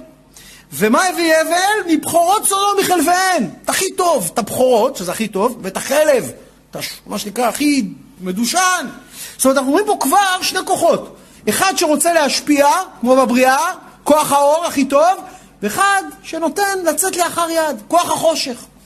עכשיו, מפה אגב לומדים את איסור שעטנז. שמה זה שעטנז? זה צמר ופשטין. פשטן, נכון? זה בדיוק, זה הביא צמר, וזה הביא פשטן. בדיוק, אל תערב לי מנחת חוטא מנחת זכאי. עכשיו, מה, מה קרה? והאישה השם אל הבל ומנחתו, הקדוש ברוך הוא הוריד אש, ואכל את המנחה של הבל, ואל קין ומנחתו לא שעה. לא אכל, מה שנקרא, רצה ללמד את קין לקח. אם אתה מביא, תביא כמו שצריך. ויחר לקין מאוד ויפלו פניו. למה חרה לקין? הלא אם אתה נותן מכל הלב, אז הנתינה, בנתינה אין צער. אין צער. איפה מתחיל הצער? ברצון לקבל. אם אתה נותן ואתה מצפה לתמורה, אז יהיה לך צער. אם אתה נותן ואתה אומר, משהו, אתה נותן עכשיו לעני מטבע. הוא לא אמר לי תודה רבה. אז למה נתת לו? בשביל לקבל תודה רבה? אז זה לא נתינה. נתת לו בשביל להרגיש טוב עם עצמך. זה לא נתינה. נתינה הכי גבוהה זה מתן בסתר. למה? כי אתה לא יודע למי נתת והוא לא יודע ממי קיבל. כי זה נטו לשם נתינה. אתה לא נתת לא בשביל הרגשה טובה ולא בשביל שיודו לך. אתה נתת בלי ידעת למי נתת. אז אם קין אתה נותן במטרה שיגידו לך, וואלה, כל הכבוד, סחטן על הקורבן, על הזה, ולא עשו לך את זה, ואיחר לקין מאוד ויפלו פניו, אז התבאסת. זאת אומרת, בכלל בחיים האלה, אם אתה נותן, תיתן מכל הלב. ופה הקדוש ברוך הוא מלמד משהו את קין, שאיך אומרים, עם הלקח הזה אנחנו נלך היום הביתה, שזה הלקח הכי חשוב בכלל החיים. ויאמר השם אל קין, למה חרה לך ולמה נפלו פניך? מה פתאום אם אתה נותן לי, נותן משהו, אתה מרגיש מה שנקרא עצוב. הלוא אם תטיב סט, ואם לא תטיב, לפתח אתה תרובץ וילך את שוקתו ואתה תמשול בו. מה לא ברור? בוא נסביר את זה. אומר לו הקדוש ברוך הוא, הלוא אם תטיב, אם אתה בעולם הזה תבוא בגישה של לעשות טוב, תטיב את המעשים שלך, תטיב את הנתינה שלך, תטיב את היחס שלך לאנשים, תטיב עם האישה שלך, תטיב את התפילה שלך, תטיב את הצדקה שלך, תעשה רק כל היום, תחשוב איך לעשות טוב, סט, תיסע את הפנים, אתה תהיה שמח. הוא אומר, הלו, מה קרה לקין? נפלו פניו. אז הוא אומר לו, אם תיטיב, סט, אתה כל היום תהיה בשמחה, תיסע את הפנים. ואם לא תיטיב, אם כל החיים תהיה מבואס מהחיים, איזה בסה, עוד פעם תפילה, איזה בסה, עוד פעם לברך פרקת מזון, איזה בסה, עוד פעם זה, עוד פעם, כל החיים תהיה ב... תעשה טובה שאתה חי. אה, לפתח אתה תרובץ. לזה, לפתח הזה החטא מחכה היצר הרע. רק תראה לו שאתה מבואס, חכה איך הוא יתלבש עליך, יקפוץ עליך. ואליך תשוקתו, לא אתה משתוקק אליו. הוא רובץ, משתוקק אליך, להפיל אותך. ואתה תמשול בו. אבל עכשיו יהיה לך כבר עבודה. זאת אומרת, אם אתה תהיה בשמחה, בהטבה, אתה לא פותח פתח ליצר הרע להפיל אותך. אבל אם אתה כל היום מחפש לברוח, לפתח הזה הוא מחכה. ואז אתה צריך להילחם בו. אז יהיה לך כבר מלחמה. יש אומרים, ואם תטיב סט, סט זה קורבן. אם תטיב את ההקרבה שלך בעולם הזה, אז אתה תטיב סט, אתה תהיה בה, את ההקרבה שלך תהיה בהטבה, יהיה לך טוב. אבל לא תטיב, אתה לא תקריב בעולם הזה. לפתח אתה תרובץ, הוא מחכה לרגע שאתה יתפוץ לך לא מקריב. אלו, מה זה כל המצוות? מה זה התורה? התורה זה אוסף של חוקים שאנחנו צריכים להתייגע ולהקריב מעצמנו. ומי שמקיים את התורה, מסירים ממנו עול מלכות ועול דרך ארץ. אבל אם אתה רוצה לא להטיב, אתה רוצה מה שנקרא לדאוג לעצמך, רק לעצמך, אז כבר אתה תראה שיתחילו הצרות של החיים לרדוף אחריך. אנחנו נסיים בזה שאנחנו יודעים שבסוף ויקום קין על הבל אחיו ויהרגהו. קין לצערנו לא לוקח את העצה והורג את הבל אח שלו, ולא רק שהורג אותו, גם קין אה, שומר אחי אנוכי, גם מתחכם עם הקדוש ברוך הוא. והעונש הכי קשה שקין מקבל זה מה? נע ונע תהיה בארץ, שלא יהיה לך שום חר, שום חר, מה שנקרא, כי תעבוד את האדמה. אתה כל כך רצית הנאה מהחומר, לא תוספת את כוחה לך, נע ונע תהיה בארץ. זאת אומרת, העונש הכי גדול של אדם שלא עושה בחומר שימוש לנתינה ולכוח השפעה, זה שהוא לעולם לא יוכל ליהנות מהחומר. כי תעבוד את האדמה, אותה אדמה, אותו חומר שנתת את הכי גרוע, וגם הרגת את אח שלך, גם איך אומרים, עוד ראית את זה שעושה טוב, עוד קינאת בו, הקנאה, התאווה והכבוד מוציאים את האדם מן העולם, לא יהיה לך הנאה בעולם הזה, ובטח ובטח שלא בעולם הבא. כל התיקון שלנו בעולם הזה, זה לקחת את כוח ההשפעה שנתן לנו הקדוש ברוך הוא, ולהשתמש בחומר כדי לקדש, כדי לעשות טוב, כדי לתת, כדי לעשות את התיקון ואת השליחות שלנו בעולם הזה. ובזכות הזאת יבוא מהרה משיח צדקנו, ויבנה במהרה בית המקדש במהרה בימינו, ונזכה לגאולה האמיתית והשלמה במהרה בימינו ממש. שיהיה השיעור הזה לעילוי נשמתו של הרב הצדיק שלנו ברוך אברהם בן חיים יצחק צבי, ולזכות הזאת שכל עם ישראל יעשו תשובה, אמן ואמן. משיח השנה.